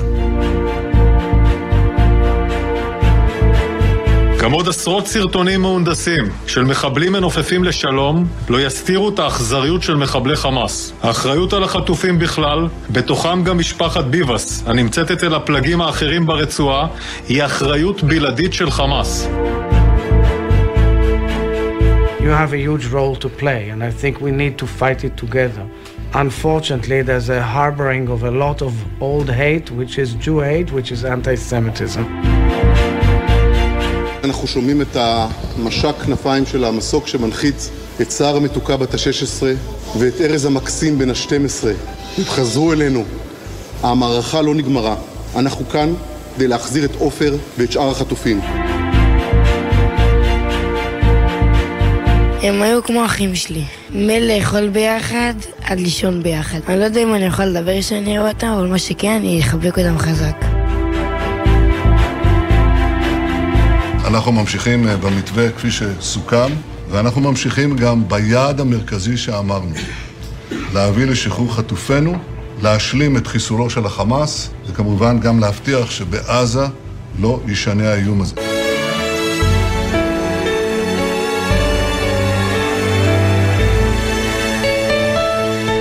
אחרי המחלוקת בדבר הרכב רשימת החטופים המשוחררים, משא ומתן מתמשך, עיכוב בתחילת היישום ויום מורת עצבים, 11 חטופים ישראלים שבו הלילה לישראל, תשעה ילדים ושתי אמהות שוחררו מהשבי בעזה, אבות המשפחות נותרו שם. השבים הועברו לבית החולים איכילוב בתל אביב, והבוקר הם מתעוררים שוב חופשיים בישראל. כתבנו גל ג'רסי נמצא בבית החולים איכילוב ומצטרף אלינו משם, שלום גל. כן, שלום אפי, כאן באיכילוב נמצאים הבוקר 11 הישראלים שסוף סוף חזרו אלינו אתמול, כולם אה, תושבי ניר עוז, שתי אמהות, תשעה ילדים, הם, הם הגיעו במסוק בסביבות השעה אחת לילה לכאן, עברו איזושהי הערכה רפואית אה, ראשונית וכמובן כאן המשפחות אה, חיכו להם. מצבם של כולם מוגדר יציב, גם של יובל אנגל בת ה-11 שתועדה מגיעה לאמבולנס של הצלב האדום עם פציעה ברגלה. בואו נשמע את הפרופסור רון מנדל, מנהל בית החולים החולים לילדים דנה באיכילוב, שמעדכן וגם מספר על ההתרגשות הגדולה. מצבם הגופני של אה, כל הילדים והאימהות הוא יציב. כל הילדים וכל האימהות נמצאות יחד עם המשפחות שלהם כרגע בחדרים שלהם, במתחם שהכנו עבורם, על מנת שנוכל להמשיך אה, לבדוק אותם. כן, אז 11 המשוחררים שהגיעו אלינו מגיעים מחמש משפחות, ובעוד הילדים והאימהות. אה, זכו לחזור אה, לחיק משפחותיהם. חמישה אבות, אחד מכל משפחה נשאר מאחור. איתן יהלומי בן ה-12 חזר בלי אביו אוהד. אה, רונן אנגל נשאר בשבי החמאס, בעוד שתי בנותיו, מיקה בת ה-18 ויובל בת ה-11 חזרו ארצה ביחד עם אימן קרינה. ארז קלדרון בן ה-12 ואחותו הגדולה סער בת ה-16 חזרו הביתה בלי, בלי אבא שלהן עופר. התאומות יולי ואמה קוניו, רק בנות שלוש, חזרו ביחד עם אימן שרון. הן מתעוררות הבוקר ביחד, אבל אב המשפחה דוד נשאר בשבי החמאס. יגיל יעקב בן ה-13 ואחיו אור בן ה-16 חוזרים לאימה רננה, אבל אביהם יאיר נשאר בידי ארגון הטרור המתועב, ביחד עם זוגתו מירב. כן, אנחנו שמחים על כל אה, תמונות מרגשות של איחוד, זה נותן לנו קצת אוויר לנשימה, אבל גם היום אה, שמחה מעולה בעצב, ואנחנו מחכים לראות את המשפחות מתאחדות במלואן אפי. כמובן, ובינתיים אתמול גל אפשר היה להתעודד מהתמונות של משוחררי uh, הפעימה השלישית, שלשום, uh, וראינו את אביגיל שוב מחייכת, וראינו את החיוך הגדול של ברודאץ' הקטן. כן, כל יום אנחנו מקבלים למעשה את התמונות של הפעימה של היום שלפני. תן קצת אוויר לנשימה, אנחנו מחכים לראות את התמונות של היום בקוצר רוח, בכל כל הטירוף הזה שיש אצלנו הישראלים, והקושי להכיל את אירועי ה-7 באוקטובר. כל תמונה של ילד שוב בזרועות אביו או אמו, נותנים לנו אוויר לנשימה להמשיך את, ה, את הלחימה. תודה. גל ג'רסי בבית החולים איכילוב. גל, כתבנו מלווה את uh, מטה המשפחות ואת המשוחררים מהיום uh, הראשון, ואנחנו נשוב אליך במידת uh, הצורך. כאמור, ההסכם להפוגה, עצירת הלחימה תמורת עוד שחרור חטופים הוארך ביומיים. זאת אומרת שעוד 20 חטופים אמורים להשתחרר לפחות. יניר קוזין, כתבנו המדיני, הלילה התקבלה רשימת החטופים שישוחררו הערב. המשפחות כבר עודכנו, כלומר כרגע אין אין מחלוקת על הרשימה. שלום יניר. שלום, שלום אפי, כן, וזה חשוב, כי אתמול היינו במצב שונה לגמרי אחרי קבלת הרשימה, אנחנו כולנו זוכרים. לקח את כל היום בערך לנהל משא ומתן כדי להכניס לתוך הרשימה את שתי האימהות ששוחררו אה, אתמול אה, בערב, ולכן עכשיו כשאנחנו מדברים על כך שהרשימה בידי ישראל, וכבר המשפחות עודכנו, למעשה מדובר ברשימה שמוסכמת על ישראל, כלומר היא עומדת בקריטריונים, ילדים, אמותיהם, נשים, ואין הפרדה בין הילדים לבין הנשים, וכפי שציינת אפי, מדו... בין הילדים לבין האימהות כמובן. וכפי שציינת אפי, אנחנו הולכים כאן לעוד יומיים של שחרור, אה, עשרה היום, עשרה גם מחר. עכשיו, אנחנו צריכים להבין שהסיפור הזה, הוא משרת את כל הצדדים. בישראל כמובן, כפי שציין גל, זה שחרור של החטופים וכמה שיותר מהם, כמה שיותר מהר. עבור החמאס זה עוד ימי התארגנות, אבל גם עבור ארצות הברית וקטאר, כולם פועלים בתוך הסיפור הזה כדי להמשיך את הפסקת האש. ישראל, המטרות שלה ברורות. אחרי הפסקת האש לחזור למלחמה, לא כך רואים את הדברים בקטאר. בוושינגטון שואלים שאלות. בוושינגטון עדיין עומדים לצד, לצד ישראל על כך שצריכה לחסל את חמאס. השאלה איך היא עושה את זה ומתי, ותוסיף לזה ביקור של uh, שר החוץ של ארה"ב בלינקן, שצפוי להגיע לכאן לישראל ביום חמישי. הוא ירצה לשמוע מה ישראל מתכננת, לאן מועדות פניה. כנראה שכבר ביום חמישי אפי, לפחות כרגע, אנחנו כבר לא נהיה בהפסקת אש, כלומר הלחימה תשוב, יכול להיות שגם נהיה בעוד הארכה של הפסקת האש. נזכיר, מבחינת ישראל, חמאס יכול לשחרר בפעימות האלה הנוכחיות עד 90 חטופים שבידיו, כך טוענת ישראל. אם חמאס אכן יוכל להביא עוד אה, רשימות של חטופים, יכול להיות שאנחנו נראה כאן עוד הארכה. כרגע בישראל מתכוננים להארכה של יומיים בלבד וחזרה למלחמה, אנחנו נמתין ונראה. תודה, יניר קוזין, כתבנו המדיני. לפני כמה ימים שוחחנו עם דייגו אנגלברט, המודאג, אחיה של קרינה והדוד של מיקה ויובל אנגל. הבוקר הוא כבר אה, אחרי שהן שוחררו אמש, עדיין אה, דואג כמובן לגורלו של אה, האב, רונן שנשאר בשבי. דייגו אנגלברט, שלום, בוקר טוב. בוקר אור. אה, אז יש הרבה מאוד אושר הבוקר, ספר לנו על התחושות אתמול כשראית אותן משתחררות. וואי, אין... אה, אין, אין מילה בלקסיקון שיכולה לתאר את, ה... את התחושה, את מה שעבר לנו בגוף, זה, זה משהו טהור, לא... אני לא יכול לכמת את זה. אה, בעצם הייתם עם התיק מוכנים מהרגע הראשון. אה, מהרגע שאמרו לנו שמתחילים אה, כל, ה... כל העסקה, אז כן, כבר התחלנו כמשפחה לארגן דברים שיהיה להם, ממש שיהיה להם לבסיס, להתחלה. אמ, כן, היינו מוכנים באיקון, והנה, ועובר עוד יום, ועוד יום, ועוד יום, עד שקיבלנו את הטלפון המיוחד. והספקת כבר לדבר עם קרינה? כן, כן, הספקנו להחליף כמה, כמה מילים, אה, לא נכנסנו למשהו, אה, לאיזה שיחה עמוקה, זה רק לחבק, זה היה... אחרי 52 יום זה רק לחבק אותם, את קרינה ואת הבנות. ו... ולתת להם אה, להרגיש את הביטחון, לחוש את הביטחון שהם בקרב, שהם בבית, בידי האהובים שלהם. איך היא נשמעה לך? זאת אחותי, זה לא משנה מה, אם עכשיו ייפול לידה ברק, כאילו, היא תמשיך לחייך והיא תמשיך אה, להגיד שהכל בסדר. זאת, זה האופי של קרינה. וזה נשאר אחרי 50 יום בשבי המפלצות. זה נשאר אחרי 52 יום בשבי. אה, חזק התמיד, לביאה. אה, ועכשיו אנחנו נעזור לה ונתמוך בה עד שרונן יחזור הביתה והם יוכלו להמשיך את מסלול החיים. מה אנחנו יודעים על מצבה של יובל, שראינו אותה על אה, כיסא גלגלים מובלת לרכב? אה, ליובל יש פציעה ברגל, אה, כמה, איך, אנחנו עדיין לא יודעים מה היא צריכה לעבור. אנחנו כן נצטרך לעבור כמה פרוצדורות רפואיות. אבל היא תשרוד את זה, יובל היא פצצת אנרגיה, זה יעבור לה מהר. Hmm. זה פציעה מה-7 באוקטובר, מהאירועים הקשים? זה פציעה, זה פציעה, זה פציעה, מה שאנחנו הבנו, זה פציעה מה-7 לאוקטובר. Hmm. אז uh, היא אמורה לעבור uh, פרוצדורה, ועכשיו הן עטופות כמובן בבית החולים איכילוב, עם כל המעטפת שהמדינה, צה"ל והמדינה והרווחה יודעים לתת להם. Uh, עד כמה ירדה לך אבן מהלב, או שעד שרונן חוזר שום דבר לא גמור? עד שרונן חוזר, ועד שעומר חוזר, ועד ש... אילנה חוזרת, ועד שכל החטופים חוזרים, עד שאוהד, זה הרבה אנשים, זה הרבה חברים, זה הרבה יקירים, עד שלא כולם חוזרים בבית, אנחנו לא עוצרים את המאבק הזה, אנחנו ממשיכים בכל הכוח אה, עד הסוף, עד שאנחנו לא נראה את האהובים שלנו פה איתנו. אתה יודע להגיד אם הם, אה, היו אה, קרינה, מיקה ויובל יחד איתו בשבי? אה, לא, הם לא היו ביחד, אבל כן, אני יכול להגיד לך שקרינה והבנות גם לא היו ביחד חלק מהתקופה. מה אתה אומר?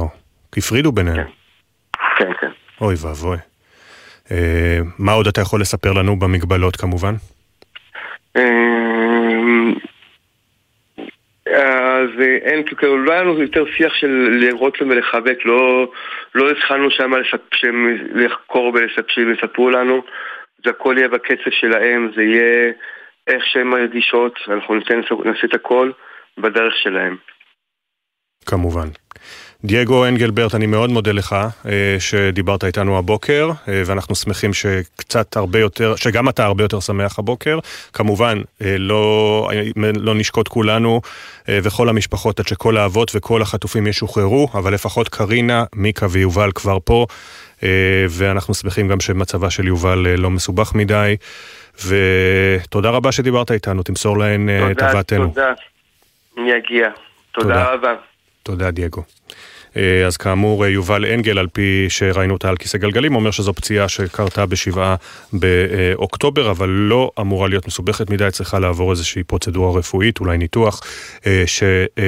לאחריו היא תחלים, והוא סיפר לנו עוד שהאב רונן לא היה עם אה, שלושתן, וגם בין, הש... בין שלושתן לעיתים האם הופרדה מבנותיה. אה, פשוט באמת... אה, המילים לא ייאמן כבר קטנות על הסיפורים הללו, הן כאמור כבר כאן. ואחרי, עכשיו, עכשיו שבע ושמונה עשרה דקות, אחרי שגילינו על uh, הערכת uh, ההפוגה בלחימה לטובת עוד שחרור חטופים ועוד שחרור אסירים ואסירות בישראל, חמאס לא מסתפקים בשני ימי ההפוגה המדוברים, וכבר ממשיכים לתכנן את הפסקות האש הבאות, וגם במשרד החוץ של קטאר טוענים שהמאמצים הנמרצים להגיע להפסקת אש קבועה ברצועה נמשכים כל העת. פרשננו ג'קי חוגי, שלום. שלום אפי, נכון, ממשלת קטאר בהודעה קצרה אתמול חשפה את המטרה העליונה שלה וזה בלימת המלחמה. משרד החוץ הקטרי אומר מפורשות, אנחנו פועלים להפסקת אש קבועה. ראשי חמאס מגלים איך הדבר הזה נראה לפי התחזית שלהם, עוד ועוד הפוגות כמו זאת. ולכן אתה ראית אתמול בזמן שבו הפסקת האש המקורית, הראשונה עוד בתוקף, ולפני הפעימה הרביעית, הקטרים והמצרים מתווכים להפוגה שנייה, שנכנסת לתוקף ממש בשעה הזו. הבוקר הסתיימו ארבעת ימי הפסקת האש, אבל הם מוארכים ביומיים, ועוד לפני שנסגרת ההארכה הזו, מופיע בכיר חמאס חליל אלחיה בערוץ אל-ג'זירה ואומר, אנחנו רוצים הפוגה שלישית. תשמע את זה בקולו.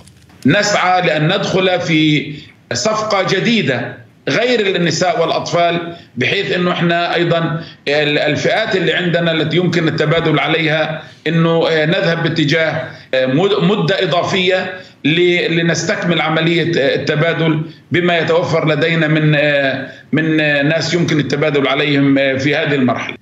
אנחנו חותרים, הוא אומר, להיכנס לעסקה חדשה, חוץ מהנשים והצעירים, כי הסקטור שיש לנו ואפשר לשאת ולתת עליו, יכול לאפשר לנו עוד תקופה בעזרתה נמשיך את החילופין. יש לנו אנשים שאפשר לשאת ולתת עליהם בשלב הזה. בארבע הפעימות עד היום, וגם בזו שתתקיים היום ומחר, חמאס שחררו רק נשים וגברים עד גיל 19. עכשיו הוא רומז בדברים האלה בעצם, יש לנו קבוצה אחרת, הוא מתכוון מן הסתם לגברים שאינם חיילים, אזרחים.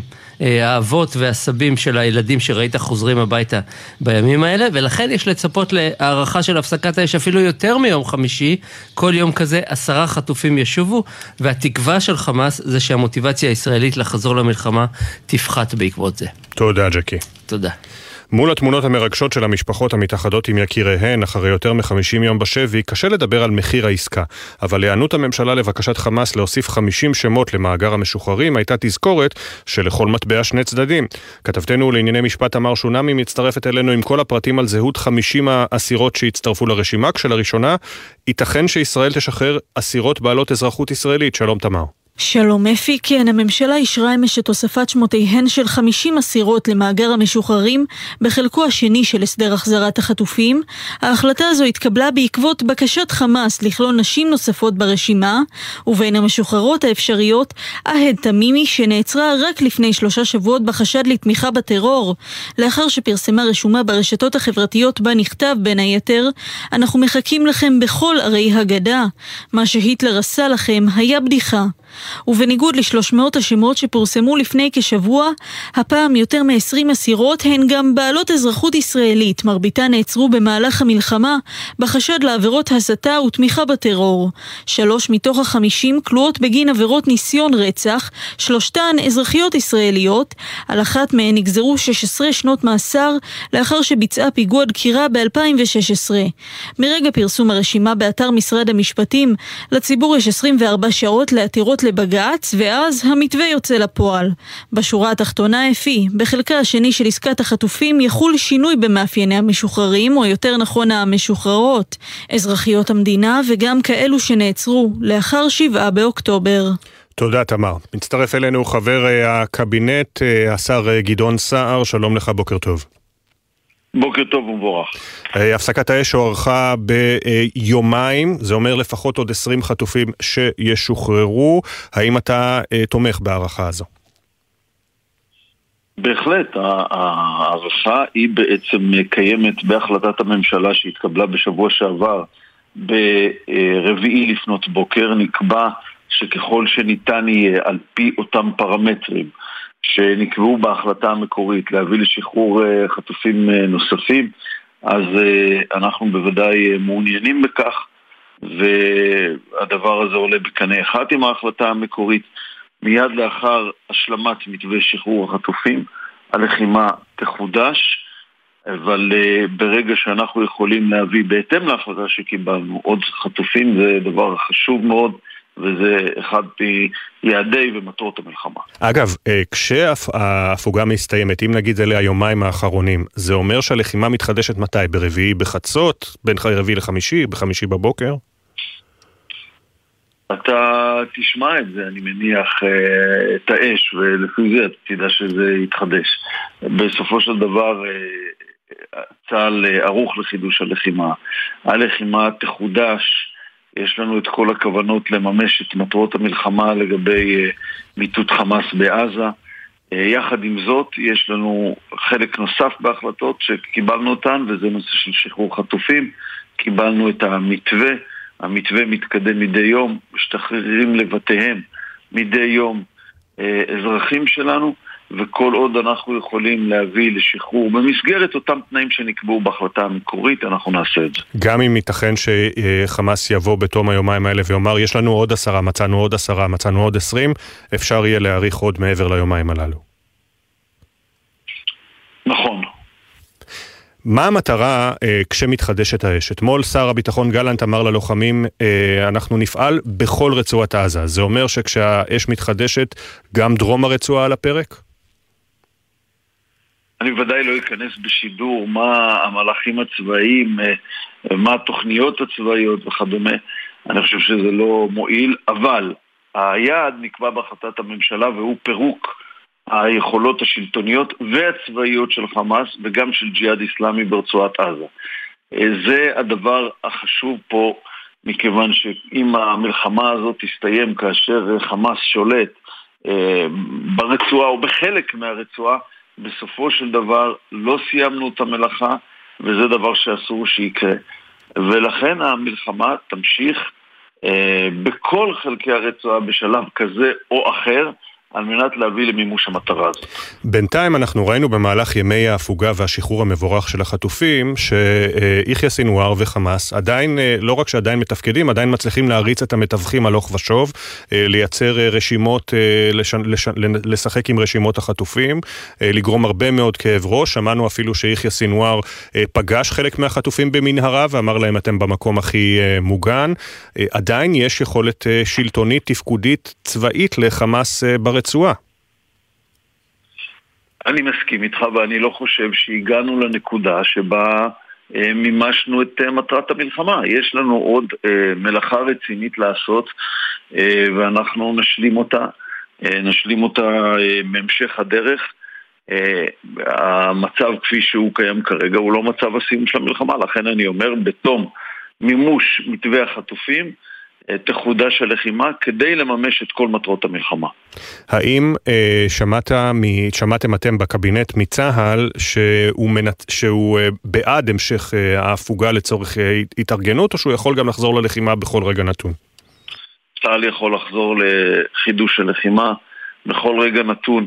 אם אה, לא היינו במצב שבו אפשר להביא לשחרור חטופים נוספים, זה כבר יכול היה אה, לקרות אה, אתמול בלילה או היום בבוקר. אה, בסופו של דבר אה, ראינו שיש אפשרות להביא לשחרור חטופים נוספים על פי ההחלטה שהתקבלה. ההחלטה שהתקבלה היא אה, החלטה שצריך לדבוק בה ואני חושב שהיא הייתה החלטה נכונה ביום רביעי לפנות בוקר כל עוד אנחנו יכולים להביא לשחרור חטופים על פי המתווה שנקבע. האם ההערכה המעודכנת היא שכשתתחדש הלחימה מול חמאס גם חיזבאללה יחזור לשגר רקטות ונ"ט בצפון? צריך להניח שכן. אה, חיזבאללה אה, אה, קיבל החלטה בשלב מוקדם של הצטרפות למלחמה הזאת בפרמטרים מוגבלים, לפי שעה לפחות, וצריך להניח שכל החזיתות שהיו קיימות קודם, לרבות החזית הצפונית, ברגע שתחודש האש ברצועה, אז תחודש גם האש שם, לפחות לפחות זאת צריכה להיות נקודת ההנחה שלנו. בוא נעבור לישיבת הממשלה לאישור תקציב המדינה לשנת 2023. אתה ויתר שרי המחנה הממלכתי הצבעתם נגד בעקבות העובדה שלא היה קיצוץ מוחלט של הכספים הקואליציוניים, אבל בשום שלב לא אמרתם שה, אה, שהמשך הכספים הקואליציוניים גם יגרום לכם לשקול את אה, ישיבתכם בממשלה, ולכן היה נוח מאוד לראש הממשלה ושר האוצר שתצביעו נגד, היה ברור להם שיש להם רוב לאישור התקציב. אני לא חושב שהיה נוח מאוד, משום שעד לרגע האחרון אה, שניהם אה, פנו וביקשו שנצביע באופן אה, שונה. אני בדעה שאותה הבעתי בישיבה, שאנחנו נכנסנו לתקופה כלכלית קשה ביותר עם הרבה חוסר ודאות. בתקופה הזאת צריך להיות עם יד רחבה בכל מה שנוגע להוצאות המלחמה, גם הביטחוניות וגם ההוצאות האזרחיות הקשורות, אבל מצד שני חייבים להקפיא כל מה שאינו נדרש והכרחי. אבל הנה, לא מקשיבים לא... לך ואתה עדיין בממשלה. אתה והמחנה הממלכתי. אני מציע, אני מציע ש... תקשיב, אני חשבתי שזה לא קורה בהיקף הנדרש בתיקון לתקציב, אה, ולכן הצבעתי נגד. אני מקווה שהתקציב המתוקן שיובא ל-2024 ילך יותר בכיוון הזה, אבל אני בהחלט לא חושב שהדברים הם שווי משקל. כשהחלטנו להצטרף לממשלה, עשינו זאת מתוך ידיעה שאנחנו מצטרפים לממשלה שהתנגדנו לה. שהתנגדנו להסכמים הקואליציוניים שלה, שהתנגדנו לתקציב המדינה כאשר היינו באופוזיציה. קרה דבר אחד, וזה המלחמה, המלחמה הקשה הזאת שהיא כרגע הדבר החשוב ביותר בפער מכל דבר אחר. והצלחת ישראל להשיג את מטרות המלחמה היא בעיניי קריטית לעתידה. ומי שדוחק בנו להפוך כל מחלוקת שקיימת לעילה לפרישה מהממשלה, מן הסתם גם יתנגד להקמת ממשלה. אבל אם לא, ת, אם לא תשימו אולטימטום למשל לתקציב 2024, אז יימשך אותו דבר, אנחנו מכירים את שר האוצר סמוטריץ'. ובעיניי הוא בוודאי לא מבין נכון מהו סדר הקדימויות הלאומי. אני רוצה להסב את uh, תשומת לבך לכך שאמש גם uh, שרים מתוך הליכוד, uh, חברי ליכוד, חלקם הצביעו נגד או נמנעו סעיפים כאלה ואחרים שהובאו להחלטה.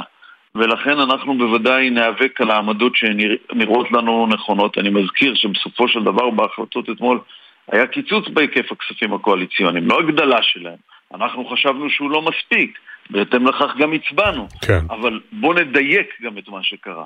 ולכן אנחנו, קודם כל, בכל נושא, כל הנושאים תקציביים, ניאבק על העמדות שאנחנו חושבים שהן נכונות. אתה שואל אותי האם אני רואה בכך עילה לפרישה ממשלה, אני חושב שזה משקף אה, חוסר הבנה של עוצמת האתגר שאנחנו עומדים בפניו. של כלומר, גם אם בתקציב 2024 לא יקצצו מספיק בקואליציונים או לא יבטלו אותם, אתם לא תפרשו. למה, קודם כל, אה, בתוך הקואליציונים יש דברים שהם אה, חשובים והכרחיים ויש דברים שלא. וצריך להקפיא, אה, יש... עשרות מיליוני שקלים למשרד ירושלים והמסורת ב-2023 זה חשוב? יש, יש נושא של אה, תנועות נוער, או של זק"א, נכון? אתה לא תגיד שכל דבר הוא לא חשוב, יש דברים שהם פחות הכרחיים. ואנחנו דרשנו להקפיא okay. אוקיי. את מה שהוא לא חשוב והכרחי, בין אם הוא שייך לכספים הקואליציוניים ובין אם הוא שייך לכספים אחרים. בהתאם לכך הצבענו גם בסופו של יום.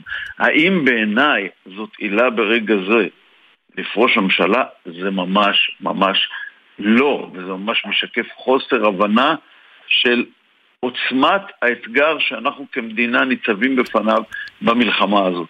אנחנו, לפי דעתי, קיבלנו גם את ההחלטה הנכונה לגבי הנושא שעמד על הפרק אמש, כן. וגם המהלך אה, הפוליטי שעשינו לפני כמעט חודשיים, ההיגיון שלו הוא להפך, הוא רק מתחזק אוקיי. בעקבות כל מה שקורה. אנחנו חייבים לסיים. השר גדעון סער, חבר הקבינט המדיני-ביטחוני, תודה רבה לך על הדברים. תודה רבה ויום טוב. יום טוב. ילדי משפחת ביבס, כפיר בן עשרה חודשים ואריאל בן ארבע, הפכו לסמל ומדינה שלמה מחכה בעצבים מרוטים לשחרורם. אמש בריאיון לסקיי ניוז חשף דובר צה"ל בערבית, סגן אלוף אביחי אדראי, שחמאס העביר אה, חלק מהחטופים לארגונים אחרים ומשפחת ביבס כעת מוחזקת בידי פלגים פלסטינים באזור ח'אן יונס והם אלה שמעכבים את שחרורם. ישראל כמובן לא מקבלת זאת ואומרת חמאס בכל מקרה אחראי ויודע להביא חטופים כשהוא רוצה. כתבנו לענייני צבא וביטחון דורון קדוש מצטרף אלינו. שלום דורון. שלום אפי, אכן משפחת ביבס, ההורים שירי וירדן והילדים אריאל בן הארבע וכפיר תינוק בן עשרה חודשים, התינוק הג'ינג'י שנכנס ללב של כולנו, הם נשארים כרגע בשבי.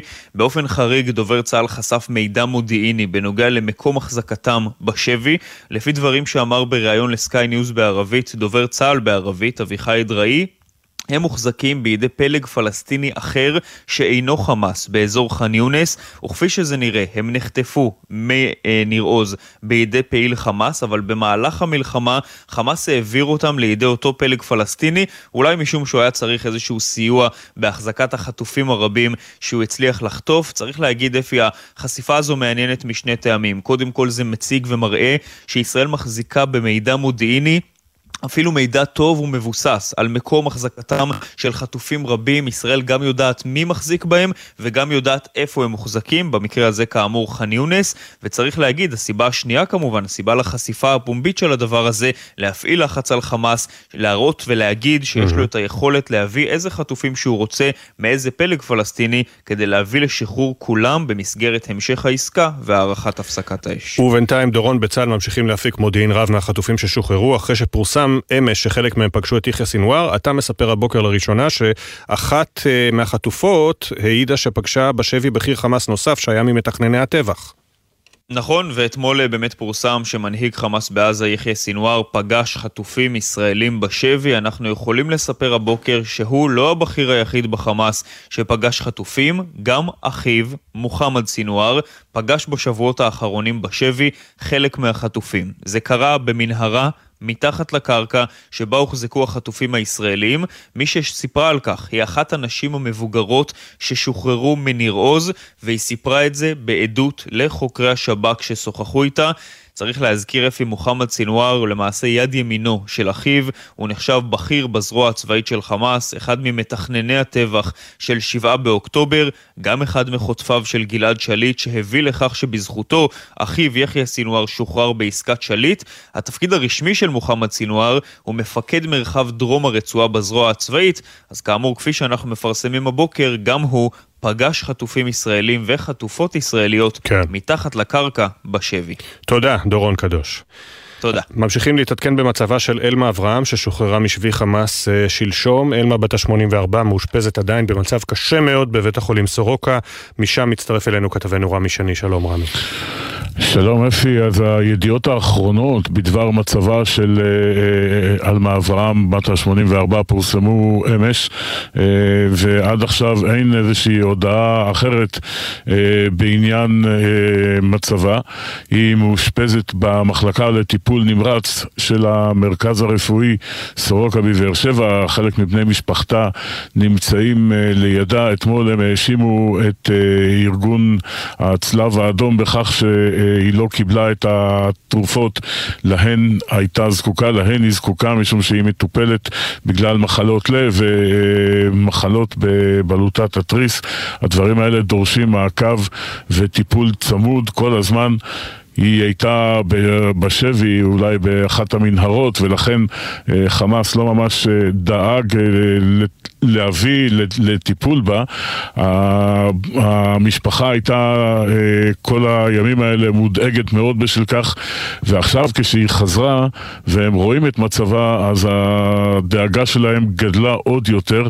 זה בא לביטוי אתמול כשבתה דיברה מול פני העולם והתראה התראיינה בכמה כלי תקשורת היום אה, עדיין אין אה, הודעה על אה, מצבה, אולי זה מצביע משהו על, איך נקרא לזה, על המשך חייה, אבל בגדול זה דבר שהוא בהחלט מדאיג, נצטרך להמתין לשעות הקרובות ולראות כן. איך, איך יתפתחו הדברים, אפי.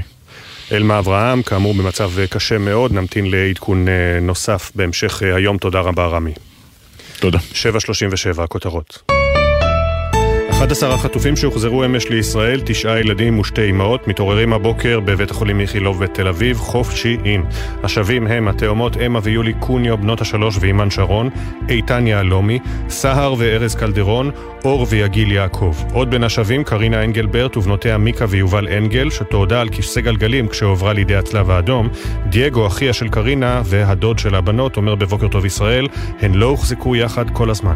ליובל יש פציעה ברגל, כן צריך לעבור כמה פרוצדורות רפואיות. מה שאנחנו הבנו זה פציעה מה-7 לאוקטובר. עד שרונן חוזר, אנחנו לא עוצרים את המאבק הזה. קרינה והבנות גם לא היו ביחד חלק מהתקופה. כל החטופים ששוחררו אמש הם מקיבוץ ניר עוז. האבות מחמש המשפחות ששבו לישראל נותרו מאחור בעזה. כאמור, יובל אנגל מוב... בכיסא גלגלים, והדוד שלה מספר שמצבה יציב. לאחר הסיכום על הארכת המתווה ביומיים והארכת הפסקת האש, ישראל קיבלה לידיה הלילה את רשימת שמות החטופים שאמורים להיות משוחררים היום, ומשפחותיהם כבר עודכנו. השר גדעון סער מהמחנה הממלכתי מעריך בבוקר טוב ישראל, האש מהצפון תחודש עם סיום ההפוגה בדרום. חיזבאללה אה, קיבל החלטה בשלב אה, מוקדם של אה, הצטרפות למלחמה הזאת, וצריך להניח שכל החזיתות שהיו קיימות קודם, לרבות החזית הצפונית, ברגע שתחודש האש ברצועה, אז תחודש גם האש שם. תקציב המדינה המתוקן עד לסוף 2023 אושר הלילה בממשלה, שרי המחנה הממלכתי התנגדו, כך גם שר הכלכלה ניר ברקת מהליכוד, לאחר שתקציב משרדו קוצץ משמעותית. השר אופיר אקוניס מהליכוד נמנע בהצבעה על סעיף הכספים הקואליציוניים. התקציב כולל 4 מיליארד ו-800 מיליון שקל לכספים קואליציוניים. במסגרתם אושרה העלאת התקצוב למוסדות לימוד חרדיים כחלק מתוכנית אופק חדש. מיד כתבנו יואל עיברים יספר שמעדויות שהגיעו לידי לידיו עולה כי במספר מוסדות של רשת החינוך בית יוסף של ש"ס לא מתקיימים לימודי ליבה באופן מלא או חלקי. ממשרד החינוך נמסר בתגובה המקרים המתוארים ייבדקו מיד. הסיפור בהמשך. בוקר טוב ישראל. עדכוני תנועה מגלגלצ, איילון צפונה עמוס מיוספטל עד מחלף השלום, איילון דרומה עמוס משבעת הכוכבים עד מחלף השלום, כביש 6 דרומה עמוס מבאקה עד מחלף אייל, כביש עכו חיפה עמוס מצומת שומרת עד כפר מסריק בגלל תאונה, כביש 443 עמוס מצומת מודיעין לכיוון נאות קדומים בגלל תאונת דרכים. מזג האוויר, הטמפרטורות נמוכות מהרגיל לעונה, ייתכן טפטוף עד גשם מקומי קל בצפון ובמרכז. יוצאים ל-55 שניות של הפסקה בלבד ואחריהן, מה חושבים תושבים בצפון על הצהרת גל גלנט כי בקרוב יוכלו לשוב לבתיהם, הדס שטייף שוחחה איתם. כבר חוזרים. בחסות זאפ, המזמינה אתכם לנובמבר ישראלי ומציעה לכם לקנות החודש מעסקים ישראלים. זאפ, עשרות אלפי מוצרים במחירי זאפ ובקנייה ישירה.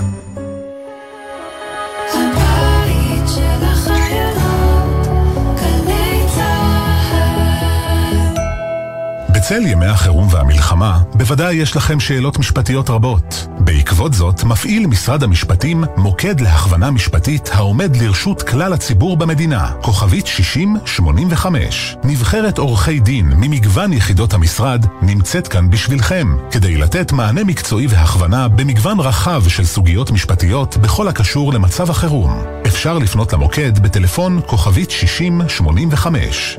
מידע נוסף זמין באתר משרד המשפטים. עכשיו בגלי צה"ל, אפי טריגר, עם בוקר טוב ישראל. כמעט 7.41, וכמעט כל קיבוצניק שתפגשו יגיד את אותו הדבר, הקיבוץ הוא משפחה. אמש, אחרי 52 יום, שבו 11 חטופות וחטופים למשפחת ניר עוז. החיוכים חזרו והשמחה מילאה את החדר. גם עכשיו, בקיבוץ, מבקשים להדגיש, המאבק רחוק מלהסתיים.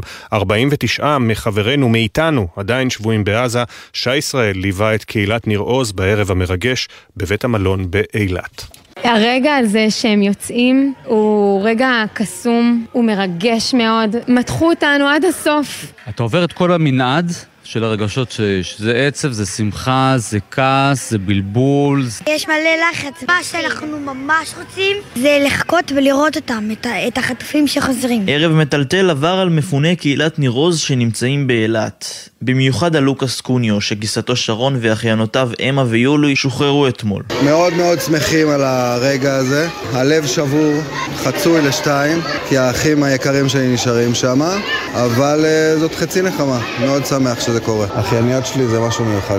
וואו, התרגשות מטורפת. כיף גדול. גם תאומות ואני מאוד אוהב אותם. ו... רגע לפני שהוא יוצא לדרך, הוא מספר לנו על המפגש המתוכנן. מה אני אגיד לה? שאני אוהב אותם הכי בעולם, ושאני מקווה שהם, ואני מקווה שהם בסדר ומרגישות טוב, וכל השאר לא מעניין. יש לי גם מתנות שקניתי לאחייניות שלי, שירגישו קצת בבית. האחייניות שלי מאוד אוהבות את החד קרן, ולאשתו של אחי, גיסתי, קניתי בושם. גם רוצנה, המטפלת הוותיקה של הקיבוץ, התרגשה עם כולם. האמת היא שטיפלתי כמעט, כמעט בכולם. ראיתי תמה, ראיתי את יולי, תאומות, ילדות מדהימות, באמת, זה פשוט אושר. זה פשוט אושר לראות אותם. חבריהם של יגיל ואור יעקב, ששוחררו גם הם אתמול, לא ידעו את נפשם מרוב שמחה וגעגוע. עשינו שלטים לחברים שלנו, יגיל ואור. בקיבוץ זה אנשים שאנחנו רואים כל יום, כל היום. מאוד חיכיתי ברגע שראיתי אותם, למרות שכבר ידענו שהם הולכים להשתחרר, ממש געגוע ענק. מהצד השני יש עדיין את מי שחסר. יש עדיין 49 שנחטפו מניר עוז בשבת השחורה, בהם צעירים, מבוגרים וגם ילדים. עמית משתפת. חסרים לנו את אה, משפחת ביבה. ביבס, ג'ינג'ים מתוקים, הבן הגדול שלהם בגיל של יואב, הבן שלנו. אה, היום יואב אמר לי שהוא נורא מתגעגע אליו. אנחנו מחכים לגברים שלנו שנלחמו. בנה סער התרגש מאוד משובם של חבריו ארז וסער קלדרון. איזה קשר חזרו ושהתגעגעתי בטירוף ושאין שום דבר אחר שהייתי רוצה חוץ מלראות אותם. לא נראה לי שיכול להיות לי ערב הרבה יותר uh, שמח מזה. חוץ מהערב אה, שכל החטופים יחזרו. בדיוק, תודה לשי ישראל על הקולות המרגשים מהמפונים של ניר עוז. עכשיו לתקציב המדינה המתוקן כאמור, דיברנו על כך עם השר גדעון סער קודם לכן. אה, הכספים הקואליציוניים עמדו תחת לא מעט ביקורת, נגיד בנק ישראל התנגד, הפציר, ביקש, כך גם שרי המחנה הממלכתי.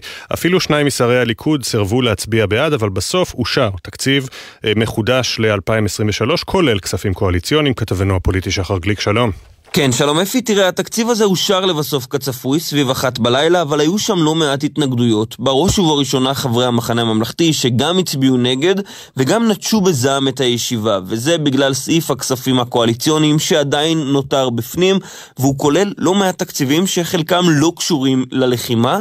אל השרים האלו מצטרף גם השר אופיר אקוניס מתוך הליכוד, שמותח ביקורת על הכספים האלו, אומר שזה בניגוד להחלטת הקבינט החברתי-כלכלי, שמה שיאושר יהיה רק לצורכי הלחימה. והוא מחליט להימנע, אמנם לא בתקציב כולו, אלא רק בסעיף הזה. השרה שאשא ביטון, רגע לפני שהיא נוטשת את הישיבה, אומרת שם, התקציב כולו היה צריך להיות מנותב למאמצי המלחמה. מה שהבאתם כאן מריח כמו עסקנות פוליטית בחסות המלחמה. זה לא תורם בכלום, אלא להפך, רק ממשיך את הפגיעה באמון הציבור, ולכן אצביע נגד, כך אומרת השרה שאשא ביטון, אבל זה לא הדבר היחיד שמעורר התנגדות לתקציב. גם השר בן גביר ניהל אתמול משא ומתן ארוך עם האוצר, תוך כדי ישיבת הממשלה, הוא רצה עוד כספים למשרד שלו לטובת לחימה במשטרה וחלוקת נשקים, אבל לבסוף הוא הצביע בעד. השר ברקת מהליכוד ניסה להמריד שרים אחרים איתו והצביע נגד התקציב. הסיבה, חצי מיליארד שקלים שקוצצו לו במשרד הכלכלה לטובת מאמצי הלחימה. הוא גם כותב הלילה ביטוי יותר ציוץ זועם, ממשלה שמקצצת דווקא במגזר היצרני, במנועי הצמיחה, מעבירה מסר של אנטי צמיחה כלכלית. עכשיו, עד להצבעה בכנסת אפי עוד יכולים להיות שינויים לכל הכיוונים, אבל בינתיים התקציב הזה עובר הלילה כמו שהוא.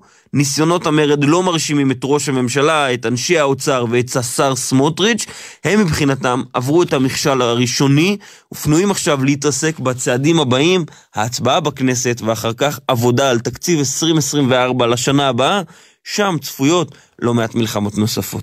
תודה שחר, כתבנו לענייני כלכלה ישראל פישר מצטרף אלינו, ממשיכים איתך בנושא התקציב, מה עוד אנחנו יודעים להגיד על מה שאושר אמש בממשלה ישראל?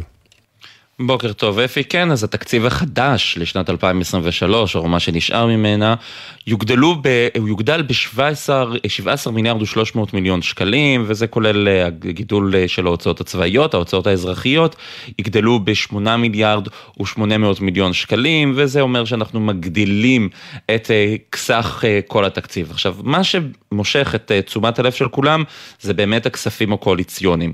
הסכום המקורי של הכספים הקואליציוניים היה היה חמישה מיליארד ושמונה מאות מיליון שקלים, אבל הממשלה כבר התחייבה על חלק מהכסף הזה, לכן היא לא יכלה לקצץ את כולו, ובפועל רק מיליארד שקלים קוצצו מהתקציב, וזה מה שמעורר זעם, וזה גם בניגוד לכל ה... לחלק גדול מההצהרות. יש בכספים הקואליציוניים כסף שלא שנוי במחלוקת, למשל 675 מיליון שקלים לקידום תוכנית בריאות לאומית, או 350 מיליון שקלים לחיזוק אה, מערך השיטור, אנחנו רואים עוד 230 מיליון שקלים לפעילות רווחה. אבל שים לב מה יש, דברים, סעיפים נוספים שיש בתוך התקציב. למשל, 39 מיליון שקלים שבכל זאת יועברו למשרד ירושלים ומסורת ישראל, משרד שלא ברור מה הצורך שלו בזמן מלחמה, 75 מיליון שקלים לרשות לפיתוח כלכלי של המגזר החרדי, וגם 177 מיליון שקלים להגדלת שכר המורים החרדים, בבתי ספר שלא מלמדים ליבה, ועוד סעיף מדהים, 11 מיליון שקלים לגופי קשר של ישיבות עם הצבא, כולל ארגון, כלומר ארגונים שמסייעים לבני נוער חרדים לא להתגייס לצבא. תודה ישראל. נמשיך, במסגרת אותם כספים קואליציוניים אושרה העלאת התקצוב למוסדות לימוד חרדיים בתוכנית אופק חדש. שר האוצר סמוטריץ' טען בביטחון כי מדובר במוסדות שמלמדים לימודי ליבה באופן מלא. אלא שכתבנו לעניינים חרדיים יואל עיברים, אתה חושף עדויות שמהן עולה כי במספר מוסדות של רשת החינוך של ש"ס, שצפויה להיכנס לתוכנית, לא מתקיימים לימודי ליבה. לא באופן מלא, לפעמים לא באופן חלקי. בוקר טוב יואלי. בוקר טוב אפי, במסגרת הדיונים על אישור הכספים הקואליציוניים טען שר האוצר בצלאל סמוטריץ' שרשתות החינוך המפלגתיות של יהדות התורה וש"ס מלמדות 100% מלימודי הליבה ולכן אין סיבה שלא יזכו להיכנס לתוכנית אופק חדש שכוללת uh, תוספת תקציבית משמעותית. והבוקר אנחנו מביאים עדויות שונות של הורים לילדים שלומדים במוסדות לימוד חסידיים תחת רשת החינוך בני יוסף של ש"ס. אותם הורים מעידים בפנינו שאין לימודי ליבה מלאים במוסדות שבהם לומדים ילדיהם. לימודי אנגלית לא נכללים בתוכנית ולימודי המתמטיקה מועברים ברמה נמוכה מאוד. כך למשל במוסד החינוך של חסידות בויאן בביתר עילית שמקבל תקצוב מלא מהמדינה ומעיד בפנינו אחד ההורים שם שאין לימודי אנגלית כלל. אנחנו משלמים מחיר מלא, כל ילד מקבל פה כמעט 20 אלף שקלים בשנה, אבל לאף אחד אין מושג לאן הולך הכסף, וכשאנחנו שואלים כיצד ייתכן הדבר, אחד ההורים במוסד עונה כי במגזר החרדי כולם מפחדים לדבר, ואף אחד לא מעז לפתוח את הפה. כמו כן, אנחנו uh, קיבלנו עדויות על שני מוסדות לימוד של uh, חסידות צאנז בירושלים ובביתר עילית, שמקבלות תקצוב מלא מתוך הנחה ששם מלמדים ליבה, ובפועל לא נלמדים שם לימודי אנגלית בכלל. אחת האימהות אומרת לנו שאין שם ספרי אנגלית בתוכנית הלימודים.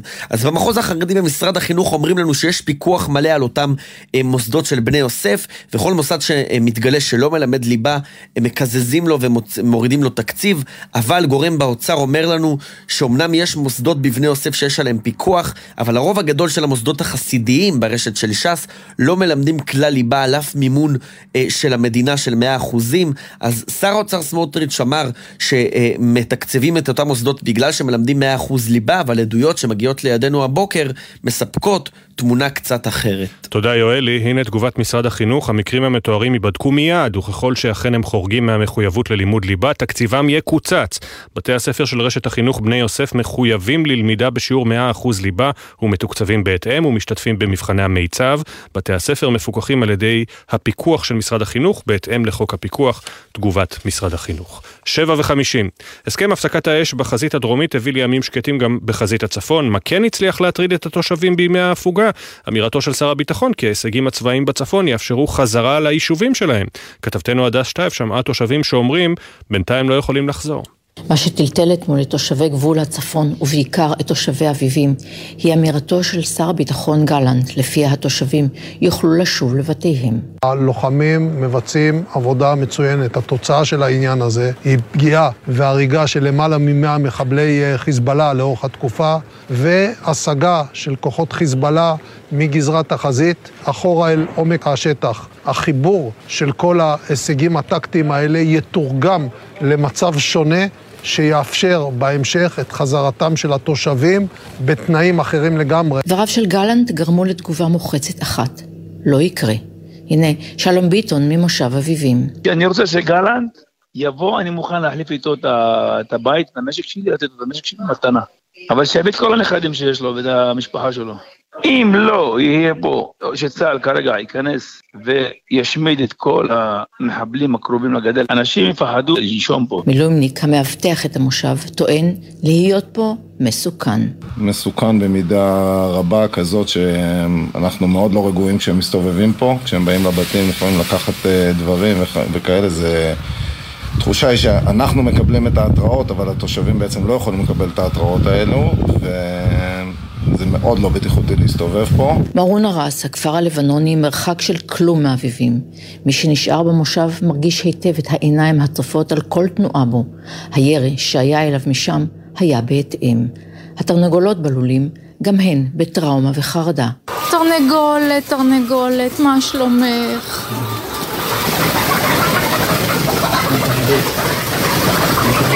בגלל הנ"טים והבומים שהם כל הזמן שומעים, כל דבר מקפיץ אותנו לשמיים, את רואה?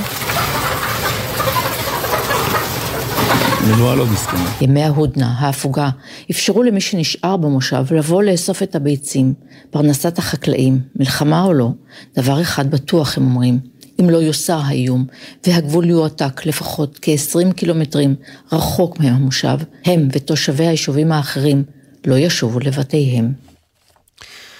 זהו יום של שמחה והקלה עצומה עבור אמילי הנד ומשפחתה, ילדה תמימה שהלכה לאיבוד, כעת נמצאה והוחזרה. את המילים האלה שכתב ראש ממשלת אירלנד לאחר שחרורה של אמילי בת התשע משבי חמאס, קראנו כולנו וזעמנו כולנו.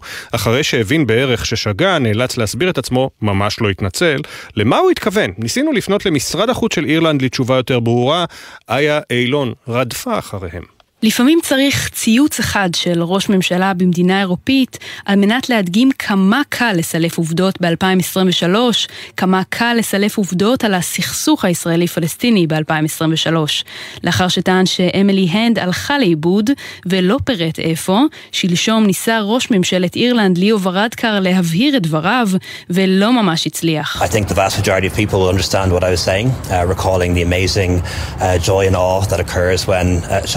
Home. אני חושב שרוב האנשים הבינו מה אמרתי, כשהזכרתי את השמחה המדהימה שהורגשה כשילדה חזרה הביתה, טען ורדקר. אבל האמת שלא ממש הבנו, ופנינו למשרד החוץ של אירלנד. I have to put you through to our press team here in, in the department, um, and they're actually out of offices at the moment. So if you could call back tomorrow. אני צריך להעביר אותך לצוות הדוברות שלנו במחלקה, והם לא במשרד כרגע. תתקשרי מחר. כך הבטיחו לנו במשרד החוץ שם. התקשרנו למחרת. I can transfer you over to someone that may have some information for you, okay?